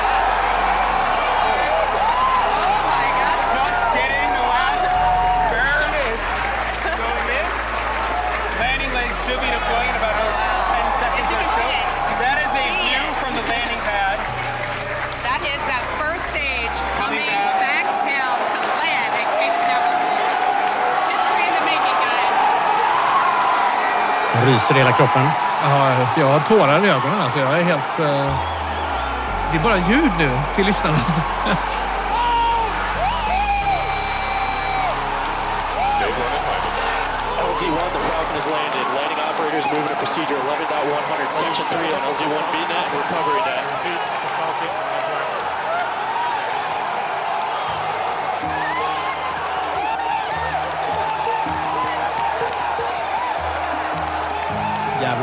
Ryser. Det, Ja. Jag följde det här i direktsändning när det här hände. Det var så jävla coolt alltså. Jag har tårar i ögonen, helt Det här är ärligt. alltså första gången man lyckas landa. Det är den första lyckade landningen. De hade smält två innan. Ja. Ja, så där lät det från eh, streamen och huvudkontoret på SpaceX när de Mm. alla kollade liksom på första landningen. Det var eh, vi som såg den här streamen när det Ja. hände. Det var alltså 2015. Det har gått många år sedan dess nu, men Mm. slutet på 2015, strax innan jul. Och eh, det var alltså en jätte, jättestor grej när de lyckades landa raketen. Och Varför? Vi har varit inne på Varför är det så mäktigt? Alltså, det, är ju, alltså, det här är ju mäktigare än vilket sportevent som helst. Det här är så jävla häftigt att människan kan göra detta. Det är ju liksom... SM i pingis. jag, jag kommer ihåg att jag pratat i podden om någon gång att jag stod utanför, det var lite tidigt på morgonen och så kom det en gubbe som skulle leverera någonting med en lyftkran till mig på min Mm. tomt. Och jag fick Mm. så här tårar i ögonen. Dels att det var lite för tidigt på morgonen eh, och, och att liksom, så kan jag säga, "Åh, det är så här människan kan göra. Vi kan, alltså, om vi bara samarbetar, om vi bara liksom, hjälper varandra, liksom, då kan vi göra detta. Liksom. Det är så jävla häftigt. Det är ju verkligen Ja. det. Ja, men det, det är så coolt hur det gick från att så här, det var helt omöjligt, man Ja. trodde inte att de skulle kunna lyckas, till att de faktiskt lyckades med Ja. det. Till att det är så här, så här, sex uppskjutningar senare, man bara, ja, det här är Mm. Det han säger, amerikanen Nu ser det enkelt ut. Liksom. Det han säger i klippet är att det är som att skicka upp en penna, en blyertspenna över Empire State Building i, i, storm och landa den på en skokartong på andra sidan. Ja, det är en bra liknelse. Ja. Och jag tänkte, man, alltså, vi har pratat om att det blir billigare om man kan spara raketen, men jag tänkte vi skulle faktiskt besvara hur mycket billigare. Liksom. Man kan tänka Mm. på att här, innan vi kunde skicka upp raketer överhuvudtaget i rymden, då var priset per kilo upp i omloppsbana oändligt. Det gick Mm. inte att köpa för pengar, eller hur? Mm. Ni är med på den logiken? Just det. Mm. Eh, när de allra första raketerna började byggas under 1950-talet, det är svårt att få tag på hårda siffror och så vidare, men det finns uppskattningar för en del tidiga amerikanska raketer. Då pratar man alltså om 10 miljoner kronor per kilo upp i omloppsbana med de tidiga Vanguard-raketerna som USA skickade upp. För rymdfärjan som vi har nämnt tidigare, som ändå då liksom var, hela projektet gick ut på att få ner kostnaderna, då var man nere på ungefär 600 000 kronor per kilo. Och 600 000? Från 10 miljoner från, till 600 000? Från 10 miljoner till 600 000. Det fanns ju ett par steg där på vägen mellan. Liksom Apollo-raketerna som gick till månen var lite billigare än Vanguard-raketerna och så vidare. Men, Får jag bara säga, 10 miljoner för ett kilo, det låter inte sådär vansinnigt mycket ändå. Alltså, tänk, ett kilo är rätt mycket. Mm. Hur mycket väger du, Anders? ja, men, Förbanta lite. Ja, men jag menar, du får rätt mycket teknik. Tänk vad en iPhone väger. Det är ju Ja, kanske sen, sen så 40 finns ju hela liksom problemet då att för varje, allt du ska ha med dig, då måste du också ha med dig bränsle. Ja. Och det är naturligtvis inräknat i de här kostnaderna. Då. Men för ju mer bränsle du måste ha med, då måste du ha mer bränsle för att lyfta bränslet. Och så finns det liksom en diminishing return. Så det där har du liksom ett problem med. Just Och generellt kan man säga att stora raketer då ger såklart lägre pris per kilo till rymden Mm. än små raketer. Så att liksom många av de här miniraketerna som man hör från andra aktörer som satsar på CubeSats, de är faktiskt dyrare per kilo. Men eftersom man kan skicka upp färre kilon så blir de ändå mer överkomliga för liksom en satellittillverkare att köpa. Men det är ändå bra att kolla på pris, kilopriset för att liksom få ett, ett bra sätt att jämföra raketer. Och de här europeiska Ariane 5-raketerna som var marknadsledande på kommersiell uppskjutning, då, liksom, nu pratar vi sent 90-tal, början på 2000-talet, då låg priset ungefär på 100 000 kronor per kilo till omloppsbanan. Eh, och sen ryssarna och kineserna de har liksom använt liknande teknik som Ariane 5-raketerna men har liksom billigare kostnadsstruktur och liksom, sen kan det vara beroende på hur stor raketen är kan, kan kilopriset variera. Men där brukar man prata om att det ligger ungefär 50 000 kronor per kilo upp till omloppsbana. Så det är ju avsevärt lägre än de här 10 miljonerna till omloppsbana och det hjälper med, till att sätta fingret på hur dyr rymdfärjan var jämfört med konventionella raketer då, helt Mm. enkelt. Eh, men det kan man jämföra då med Sp- SpaceX som med sina Falcon 9-raketer nu. Då ligger de på ungefär 30 000 kronor kilot till omloppsbana. Så det är ju avsevärt lägre. Ja, det är bara halva priset mot Ariane. Det var inte så imponerande. Ja, men halva priset mot Ariane som var liksom marknadsledande på, i början på, på 2000-talet. Och det här är inte priset vad det kostar för SpaceX att skjuta upp. Det är priset de tar betalt av aktörer som köper Mm. tjänster av dem. Så de har en vinstmarginal på det där också helt enkelt. Och det är ändå en förklaring till varför de har kunnat bli så dominanta nu. Då. Eh, alltså det är därför det blir ekonomiskt möjligt att bygga sådana applikationer som internet via satellit i rymden nu då, helt enkelt. Ja. För det blir ju billigare det blir att skjuta upp, desto billigare blir det ju såklart att kunna erbjuda en tjänst och det gör att det går helt plötsligt att erbjuda en sån tjänst till ett pris som är överkomligt för konsumenter. Och det har gjort att de är helt dominerande nu. De, hittills i år har SpaceX skjutit upp 73 raketer, vilket är ungefär lika mycket som alla andra tillsammans. De har liksom skjutit upp Alla andra länder och... eh, all- allihopa resten. Liksom. Det, det, har liksom, det, det är lite knappt hälften hittills i år. Det återstår att se var det landar. Då. Men är det så få alltså? 73 bara? 73 raketer har SpaceX skjutit upp. Okej. Det är alltså någonstans Ja, ja. med 100, 170 raketer tror jag det är totalt Okej. hittills i år. Nå, någonting i- i det häradet. Eh, Och det är, utan, det är inte fyrverkeripjäser utan det är rymd... Nej, förlåt. Ja, det, det här är till omloppsbana, så det är Ja, inklusive då betydligt Ja. mindre raketer också, men till, till omloppsbanan. Men är en raket, om man ska skjuta upp en satellit, är en raket en satellit? Eller kan man ta med flera satelliter upp på en raket? Man kan ta, definitivt ta med flera satelliter på Jaha. en raket. Eh, traditionellt, sen gammalt, när det var stora liksom, tv-satelliter och militärsatelliter, då var det nog liksom en, en satellit Okej, per, per men då raket. åker satelliterna själva då och lägger sig på rätt ställe sen då? Ja, egentligen Mm. alla satelliter måste ha någon form av liksom propulsion, någon, fram, någon form av Aha. framdrift för att kunna styra sig själva så att de hamnar på precis rätt ställe. Och, och framförallt också för att de ska kunna eh, avsluta sin omloppsbana och, och brinna upp i atmosfären igen när de når slutet på sin livslängd så de inte blir kvar. Ja, men också att gravitationen gör ju att de drar sig också gärna lite neråt jorden så att de behöver puffas upp lite så att de kommer tillbaka Ja, till sin De behöver puffas upp och sådana satelliter som ligger i den här höga geostationära omloppsbanan som har samma punkt över jorden hela tiden. Det är en omloppsbana som är väldigt högt upp eh, och det är där tv-satelliter måste ligga till exempel för att man ska kunna ha, ställa in parabolen en gång och sen så är den på samma plats i himlen hela tiden. Liksom.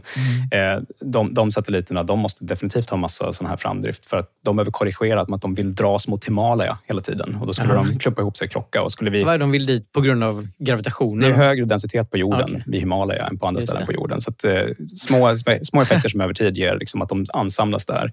Och det måste de kompensera för. Om de skulle krocka med varandra och det skulle bli rymdskrot i den geostationära banan. Det finns liksom bara en höjd som är rätt för att man ska kunna ligga precis stilla över jorden. Ja, precis. För att tyngdkraften och omloppscentrifugalkraften är då vägen mot varandra och då är man då still. tar ut varandra precis. Ja. Mm. Ja, exakt. Så att om vi smutsar ner den banan med skrot, då är det riktigt, riktigt illa. Liksom. Men det här blir ganska tydligt att vilken förmåga SpaceX har nu. Om man, ni har fått en till eh, bild framför er som visar alla satelliter i omloppsbana just nu. Därav min fråga. Om, så att de måste då ha skjutit upp eh, ganska många eh, raketer upp, men då kan de då sprida flera olika satelliter. För det vi ser på den här skissen är nämligen att SpaceX står för eh, 3395 eh, satelliter, och vilket är hälften av alla satelliter som finns runt jorden. Ja, det är alltså Det är bara några år sedan som SpaceX började skicka upp, men av alla satelliter som just nu kretsar kring jorden så äger SpaceX själva hälften. Det är liksom... Det är så sjukt. Fast vänta lite. Det, alltså det, det här måste nyanseras lite för att SpaceX har ju startat en, en rymdsatellit, eh, alltså internetsatellitbolag. Ja, Starlink. Mm, Starlink, där de skickar ut eh, tusentals små, små, små, små, små satelliter. Mm. Så om du jämför med eh, kinesiska tv-bolags satelliter, de skickar ut en jättestor. Ja, de är större. det är ju absoluta tal det här. Liksom, så det är ju Okej. Mm. taskigt. Och det är framförallt vid liksom omloppsbanan. De här, alla de här SpaceX-satelliterna ligger ju i, Lower Earth Orbit som det kallas, som är den lägsta omloppsbanan och som är betydligt enklare och billigare att nå än den geostationära banan till exempel. Men det är absolut så att det finns mindre satelliter som är med där också. Det här är SpaceX Starlink-satelliter, är inga CubeSats som de allra minsta kallas, utan det är liksom fullstora satelliter som vis- visserligen är byggda tunna så att de kan packa många i varje eh, raket som de skickar upp. Så att det, det är inte så att eh, alla deras är av minsta sorten, utan många av de här andra som ni ser i grafen, det är mindre satelliter som är olika typer av forskningssatelliter och, och, och mindre satelliter. Och sen så naturligtvis de stora geostationära satelliterna.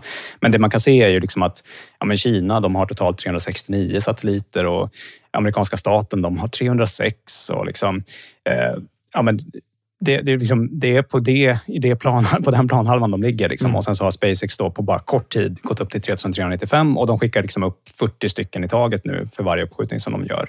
Så Oj. det, liksom, 40 de satelliter åt gången. Alltså, ja, Jäklar. 40 satelliter åt gången ungefär. Det, Jäklar. de har precis börjat skicka upp något färre för att de har ökat lite i storlek när de har liksom, eh, lagt in ökad kapacitet för att kunna liksom, snabba upp överföringen i satelliterna. Och det här är också ganska snajdigt, för det är ju någonting de kan göra nu då, när de själva äger Ja. uppskjutningen. De Vertikal här. integration igen då. Det är Mm. dagens ord. Ja, exakt. Ja. Mm. Så att Starlink är ju tänkt nu då som ett eh, satellitinternet som redan idag täcker hela jorden. Mm. Där du riktar en parabol mot eh, stjärnhimlen och sen kommer den själv automatiskt leta upp satelliten och sen har du höghastighetsinternet var du än befinner Det där dig. tror jag är jätteviktigt när allt mer stater börjar reglera internet och, det, Mm. och sådär. Det, det där är ett eh, väldigt bra eh, att vi har det, måste jag säga. ju Storbritannien är stora på den här kartan och det är för att det finns ett brittiskt bolag som heter OneWeb som också då egentligen är satellituppkopplingskonstellation som också är privat. Då. Eh, De har 502 satelliter som ligger i en högre omloppsbana så det blir längre svarstider och sådär men det finns, då kan man täcka mer geografiskt med färre satelliter. Sen är det ju Amazon eh, och deras Project eh, Kuiper, tror jag det ska uttalas, eh, som är eh, annars namnet på ett bälte i solsystemet som innehåller mycket små asteroider. De planerar att göra något liknande Starlink, men de, de planerar att de ska liksom ha eh, ungefär lika många satelliter totalt när de är klara som SpaceX redan har och de behöver ju då skicka upp de här i rymden och Jeff Bezos som grundade Amazon, han, har ju, han är ju, ligger bakom ett av de andra rymdbolagen, Blue Mm. Origin, som tyvärr har liksom inte alls klarat av att accelerera och utveckla lika snabbt som SpaceX. Så deras eh, New Glenn-raket som kommer liksom bli den som kan börja skjuta upp Kuiper-satelliter på egen hand, den ligger så långt bort att Amazon nu behöver köpa tjänsten av andra. Mhm. Och jag vet inte om ni har hängt med i nyheterna, men eh, Amazon har stämts av några arga aktieägare för att Amazon vägrar att köpa den här tjänsten av SpaceX, utan bara köper Jaha. av andra som då är mycket dyrare än SpaceX. Får jag bara kommentera Fabian, det du sa innan att det demokratiseras, att där skurkstater, Ja. internet är blockerat. Så det är ganska lätt för de här skurkstaterna att störa ut de här frekvenserna som de här satelliterna Ja, också se dem på. Uppifrån. För, satellitdisharna är ju väldigt synliga, men det räcker ju att flyga över Ja, med det drönare. Så precis. ser man ju dem också. Ja, Så det det. vi, vi vet ju vilken roll de har spelat i Ukraina-kriget och annat. Liksom. Ja, absolut. Jo, men det är ju i Ukraina. Ja. Eh, Men om du ska liksom Inte i placera dem Ryssland. i, Nej, i. Ryssland för att demokratisera att Nej, det är en poäng. Det är en poäng absolut. internet. Men eh, samtidigt, eh, alltså, mm, vi, vi har ju en medarbetare på Hälsa Hemma som Mm. fin, finns i Nigeria. Han bytte nyligen till Starlink funkar för, för att det funkar mycket bättre. De har Mm. inte liksom, fiber och så där, utan de kör, kör ju med då, eh, 4G. Ja, hade varit alternativet för honom då. Mm. Hörrni, programmet börjar bli långt. Jag Ja, tänker att vi ja. ska inte gå på djupet om Starship, utan vi kanske får återkomma och rapportera om, om Starship. Men vi ska prata lite grann Starship. Mm. Och, och det är ju alltså SpaceX nästa generationsraket då, som de håller på att planera för att skicka Mm. upp. Och den, det är svårt att föreställa sig proportionerna. Den, den här är ju liksom raketen som Elon Musk planerar ska ha möjlighet att ta oss ut i solsystemet, ta oss till Mars. Liksom. Han vill Mm. hitta ett superbilligt sätt att bygga den här raketen så att de kan bygga och liksom egentligen skapa den första massproducerade raketen för att man ska kunna bygga tusentals av dem så att man, när man väl har förmågan, ska kunna använda dem för att ta sig ut till, till Mars. Då. Och de ska kunna ha med sig så mycket last som krävs för att kunna liksom etablera en, en permanent station på Mars. Men den, alltså, den här raketen, när den är eh, fully stacked med själva liksom andra raketsteget på sin booster, då är den alltså nästan lika stor som Kaknästornet, om ni har varit bredvid det någon gång. Liksom. Det, är, svårt att föreställa sig hur den här stora, stora kolossen ska ut i rymden. Liksom. Eh, och den blir liksom långt mycket mer kraftfull då än, än månraketerna. Eh, en sak, en spes tänkte jag ta med på den eh, och det är just den här cost comparison eller kostnadsjämförelsen. Hur mycket kostar det per kilo till omloppsbana? Då? Just det. Vi var nere på 30 000. Ja, exakt. Vi gick från 10 Mm. miljoner på de första raketerna via rymdfärjan på 600 000 och sen så ner till då 30 000 på Falcon Mm. 9-raketerna som kan återanvändas.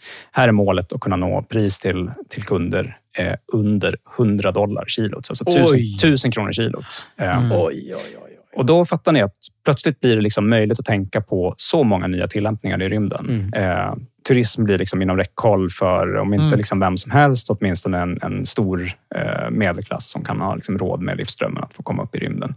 Eh, Mm. och det är massa andra liksom, affärsidéer som helt plötsligt börjar funka när man når den, den kostnadsnivån. Mm. Men för 1000 kronor kilot. Mm. Det är fortfarande så här, Fabian, om du ska upp då, det är 90 000 spänn om du ska upp Nu till... tycker jag att du- Ja, man får gå till gymmet lite mer bara. Man frågar aldrig, men då blir man ju större. Det är inte så det funkar man ska gå ner i vikt. Eh, eh, alltså, förutom den här uppenbara förolämpningen, jag väger inte 90 kilo. Eh, så, men tack, thanks for playing.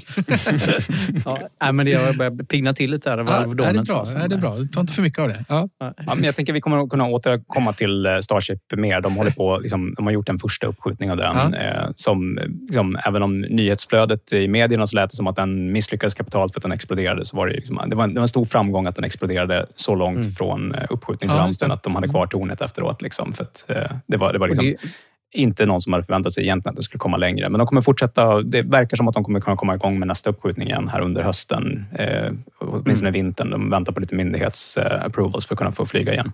Och det är det som är så himla roligt med SpaceX, att man kan verkligen följa dem helt Ja. omaskerat Ja, för öppen ridå. När man tittar på deras hemsida, Mm. spacex.com, där, så, så ser man deras uppskjutningar och man kan gå titta på tidigare uppskjutningar. Allting finns sparat där och de gör väldigt fina videos också, som det vi hörde från klippet innan, där de visar med grafik och har experter inne och sådär. Det är jättekul att, att följa. Och Det är en speciell typ av nördighet jag tyckte vi hörde i klippet också. Liksom. Det, det Mm. är verkligen den här nybyggarnördigheten Mm. som är helt underbar inom liksom, rymdindustrin just nu.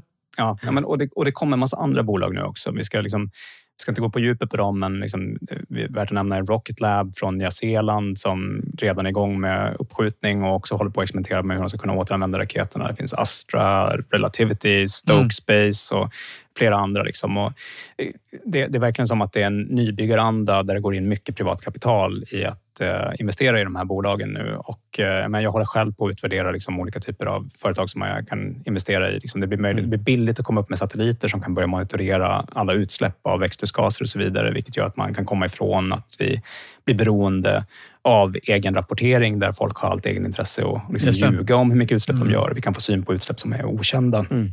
Vilket känns här, helt avgörande för att vi ska kunna nå klimatmålen. Det är bara ett, exempel, ett av många exempel på saker som, som blir möjligt när Mm. eh, uppskjutning eh, Tänk blir billigt. när Google Maps finns i realtid så du kan se trafiken på Essingeleden. Du kan se hur många bilar det är. Mm. kanske finns andra sätt att lösa det problemet, men jag menar att när du ser trafiken i realtid och människor och sådär. Ja, coolt. Det är problem. Alla de här andra de börjar ju med små raketer såklart. Och de har liksom, många av dem har liksom planer, presenterat planer på raketer som kunde konkurrera med Falcon 9-raketen. Men alltså, jag tycker det- det är en av sakerna som man kan vara lite rädd för. Det är att Starship liksom blir, kommer för långt före så att de liksom förstör marknaden. Alltså det blir så billigt med Starship Mm. att Mm. även om man har en pytteliten satellit så blir det Ja. typ billigare att sk- skjuta upp med, med en Starship än, än Ja. med liksom Det befintliga... blir Google liksom. Ja, svårt men exakt. ut. det, det finns Mm. en risk att de nästan kan hålla tillbaka konkurrensen av att det bara blir svårt att, att komma ikapp. Liksom. Mm. Blue Origin som vi nämnde och Virgin Galactic eh, som är finansierad av en annan miljardär. Richard Branson som, som har byggt upp Virgin en gång i tiden som håller på att bygga det. De erbjuder ju redan nu då turism till rymden i sina eh, små Mm, just det. raketer. Blue Origin har ju liksom en som åker vertikalt medan Virgin flyger från under ett flygplan och sen så tar sig upp i, släpps från vingen på ett flygplan och sen åker därifrån upp i, i, och tar i rymden. Men gemensamt för båda dem är att de, de snuddar bara vid rymden. De går aldrig upp i omloppsbanan så det blir väldigt kort eh, liksom, tid uppe över den här Ja, det är lite sådär, det är lite att se Eiffeltornet. Liksom. Man, man, man har gjort det, kan man säga, att man har varit i rymden. Man har Ja. liksom en 30 sekunder i tyngdlöst tillstånd och sen så åker man ner igen.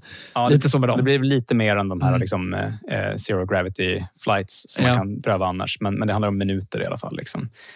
Men eh, annars, eh, vi är ju liksom ändå någonstans en klimatpodd, så jag tänkte, Ja. ska vi snacka lite miljö också? Eh, Oj, ja, absolut. Just det. Vi, det finns miljöproblem att åka till rymden, ja. Just det. Mm. Ja, liksom, än så länge så är det typ som att så här, vad man än har gjort inom rymdfart så har det varit försumbart för att det har varit så otroligt få Ja, liksom, uppskjutningar. Ja. Men det finns väl en risk att om det här växer så mycket som jag nu då sitter och säljer in caset för, eh, då blir det helt plötsligt en, en aspekt man verkligen måste ta hänsyn till. Ja, men det har väl. SpaceX eh, löst? Har de inte det? Alltså det, problemet här är väl att eh, du använder ju, som jag har förstått, som syre, väl, flytande syre använder man som bränsle ihop med någonting annat om jag minns rätt. Ja, exakt. Men- Man måste ju elda något och om man ska upp i rymden där det inte finns syre så måste man ha med sig syret. Då. Mm. Och det kan man ju producera då genom helt miljövänliga processer. Så du Mm. kan producera det med vindkraft till exempel. Och så. Men problemet är när du eldar det här ute i atmosfären så får du ju den så kallade höghöjdseffekten Mm. som får en, en multipel på klimatutsläppsgaser när det sker på hög höjd. Eller hur? Exakt. Det är liksom, många av de konventionella raketerna hittills, de, de flyger helt enkelt på liksom oljebaserat. Så att Falcon 9-raketen, den, den, den flyger på eh, keros, kerosin, säger man på engelska. Mm. Jag hoppas att det heter ungefär liknande på svenska. Liksom. Och det, alltså det är i grund och botten alltså, fin, fint flygbränsle liksom, som Mm. är väldigt renat och så vidare. Det som verkar finnas en riktning mot nu då, det är att eh, Starship till exempel kommer flyga på metan istället. Och en av anledningarna till att man har valt att flyga på metan, det är trots att det är lite sämre i prestanda jämfört med, med kerosin, så går det att producera på Mars, vilket är liksom en av eh, eh, design constraintsen som de har tänkt Mm. på. Att de, man vill kunna göra bränsleproduktion ute i rymden och då vet man redan att det finns materia för det på Mars. Så att man, man kommer kunna producera bränslet där för Mhm. att kunna åka tillbaka igen. Slipper man ha Mm. med sig det helt enkelt. Kan man inte be Eh. Ryssland åka dit och bara producera olja istället? Ska man det är de bra på, har jag hört. Starta krig där, kanske mot en grannplanet eller så. Mm. Ja, eller hur? Nej, men, eh, men eh, met- metan är ju som vi vet en potent växthusgas. Sen så förvandlas väl den till koldioxid när man eh, eldar upp den då och släpper ut den. Så även om man har producerat den förnybart så får man ju den här hö- höghöjdseffekten som Anders pratar om. Och jag tror att det här är någonting som rymdfarten definitivt kommer att få liksom, ta tag i. Alltså, Mm. det, jag menar, vi vet nog många Eh, om vi tänker på den mörkgröna kategorin människor som inte alls är med på bollen att vi ska ut i rymden och vad vi ska dit och göra, som bara ser det här som ytterligare ett problem och ytterligare ett exempel på hur människan förstör planeten. Då, helt enkelt. Så där, där tror jag man behöver liksom ha en, ett bra case på hur man ska motivera det här och liksom, det är väldigt, väldigt svårt att elektrifiera raketerna. Ja, det, det det, går kanske- liksom inte. kanske blir det i slutändan som i eh, boken och tv-serien Foundation där, när man bygger just ett väldigt högt torn. Ja. Eh, väldigt högt upp och sen är det en hiss upp och ner. Typ. Vi Rymdhiss, ja. rymdhiss har det funnits lång, långt gångna planer på riktigt faktiskt på Mm. att, eh, Ja. att bygga. Mm, det, Ja, det är väldigt det, svårt hur man ska få linorna att hålla för någonting mer Ja. än sin egen vikt. det blir ju liksom. drabbat av ett terrorattentat också den där, utan Ja. att spoila för mycket också. Så att det är ju lite, lite sårbart det där. Men Vi kan slänga in också att det finns faktiskt en del raketer som eh, redan nu flyger på vätgas. Och Mm. eh, det, går att konstruera raketer på det sättet också. Eh, Så det finns egentligen inga liksom, tekniska hinder till att flyga på vätgas. Och, då får man väl möjligtvis en höghöjdseffekt på vattenångan som bildas på vägen upp. Då. Mm. Men, men det. det är definitivt så att konkurrenskraftiga raketer som det finns planer på byggs med vätgas i åtanke. Liksom. Och där, Mm. de har ju mindre problem med det här helt enkelt än raketer som drivs av metan. Just det. Ja, vad spännande. Det är en kul och rolig framtid vi har eh, framöver. Verkligen. Och vi kommer ju rapportera mer om SpaceX och rymden. Vad kul att vi äntligen nu, efter det, vi har poddat i sex år, eh, så nu äntligen tog vi tag För det är ett så stort ämne så att eh, vi har liksom inte riktigt vågat ta i den. Eh, Men vad härligt Sju att du... år blir det väl Fabian? Vi startar hösten 2016 Ja, just med det. podden. Ja, det är många år. Det var alltså efter att SpaceX hade lyckats landa med första raketen. Ja, exakt Ja. så. Ja. All Ja, right. hörni, jag hoppas att ni ser det som en bra ingång och en crash Mm. course i varför man ska bry sig om rymden. Så får vi Ja. möjlighet att återkomma till ämnet eh, fler i framtida avsnitt. Ja, jättefint. Och jag fick en tår i ögat också. Vad härligt. Vi- Vilken, vilken eh, högtidsstund, eh, grabbar. Ja, och om ni vill höra mer om rymden och andra spännande ämnen som elbilar och annat så kan ni faktiskt prenumerera på podden. Det är ett jättebra sätt att stödja oss. Eller hur Alfred? Ja, men exakt. För bara 29 kronor i månaden så får man podden helt utan reklam. Man får tillgång till hela arkivet tillbaka till 2016 som vi hörde. Man får höra avsnitten lite tidigare än alla andra. Så att, eh, klicka direkt i Apple Podcaster-appen eller sök upp Bilar med sladd plus ett plustecken på slutet på Spotify så hittar du hela arkivet reklamfritt där också. Eller Acast-länken i avsnittsbeskrivningen om du har en annan spelare. Gör jättegärna det. Vi är så glada för alla som gör det. Det är ni som gör det här möjligt. Mm, det är det. Eh, och vi har också en Facebook-sida där man kan gå in och likea oss eller kontakta oss via den. Vi har också en vanlig hemsida som heter bilarmedsladd.se. Och apropå vårt domännamn bilarmedsladd.se så kan man sätta en litet snabel och skriva mm, våra namn. Eh, Alfred, Anders eller Fabian. Eller info snabel bilarmedsladd.se om man vill skicka ett litet lyssnarmail till någon utav oss eller allihop. Mm. Vi läser allt som kommer, men det kommer väldigt mycket mejl så Ja. att allt hinner vi faktiskt inte besvara. Lite tar vi upp här i podden när det är skoj. Extra skoj ska jag säga. Ja. Det mesta ni skickar är väldigt kul. Vi har lite referrals på vår hemsida. Du nämnde hemsidan där Fabian. Mm. Eh, Där kan man gå in om man vill stödja oss. eh, Lite Teslas länkar om man ska köpa en Tesla-bil och sådär. då. Så får man lite rabatt och så får vi någon liten grej också. Jajamän. Känner du dig snuvig eller eh, på något sätt dålig så fundera på vårdcentralen. Då tycker jag du ska lista om dig på Hälsa Hemma. Eh, Ännu hellre faktiskt om du gör det redan innan du blir sjuk så att du vet att du har bästa hjälpen när du blir sjuk. Så att, eh, kolla gärna recensionerna som Anders Fabian får på sitt utmärkta bolag. Man kan ta ett gram eh, Alvedon, Alvedon också. också om man är Ja. snuvig. Eh, vi- startar ju i Skåne, så missa inte. Första december så går det att lista sig på Hälsa Hemma, även om man är skåning. Ja, och då är det Malmö och Lund vi drar igång i. Ja, spola Kry, använd Hälsa Hemma istället.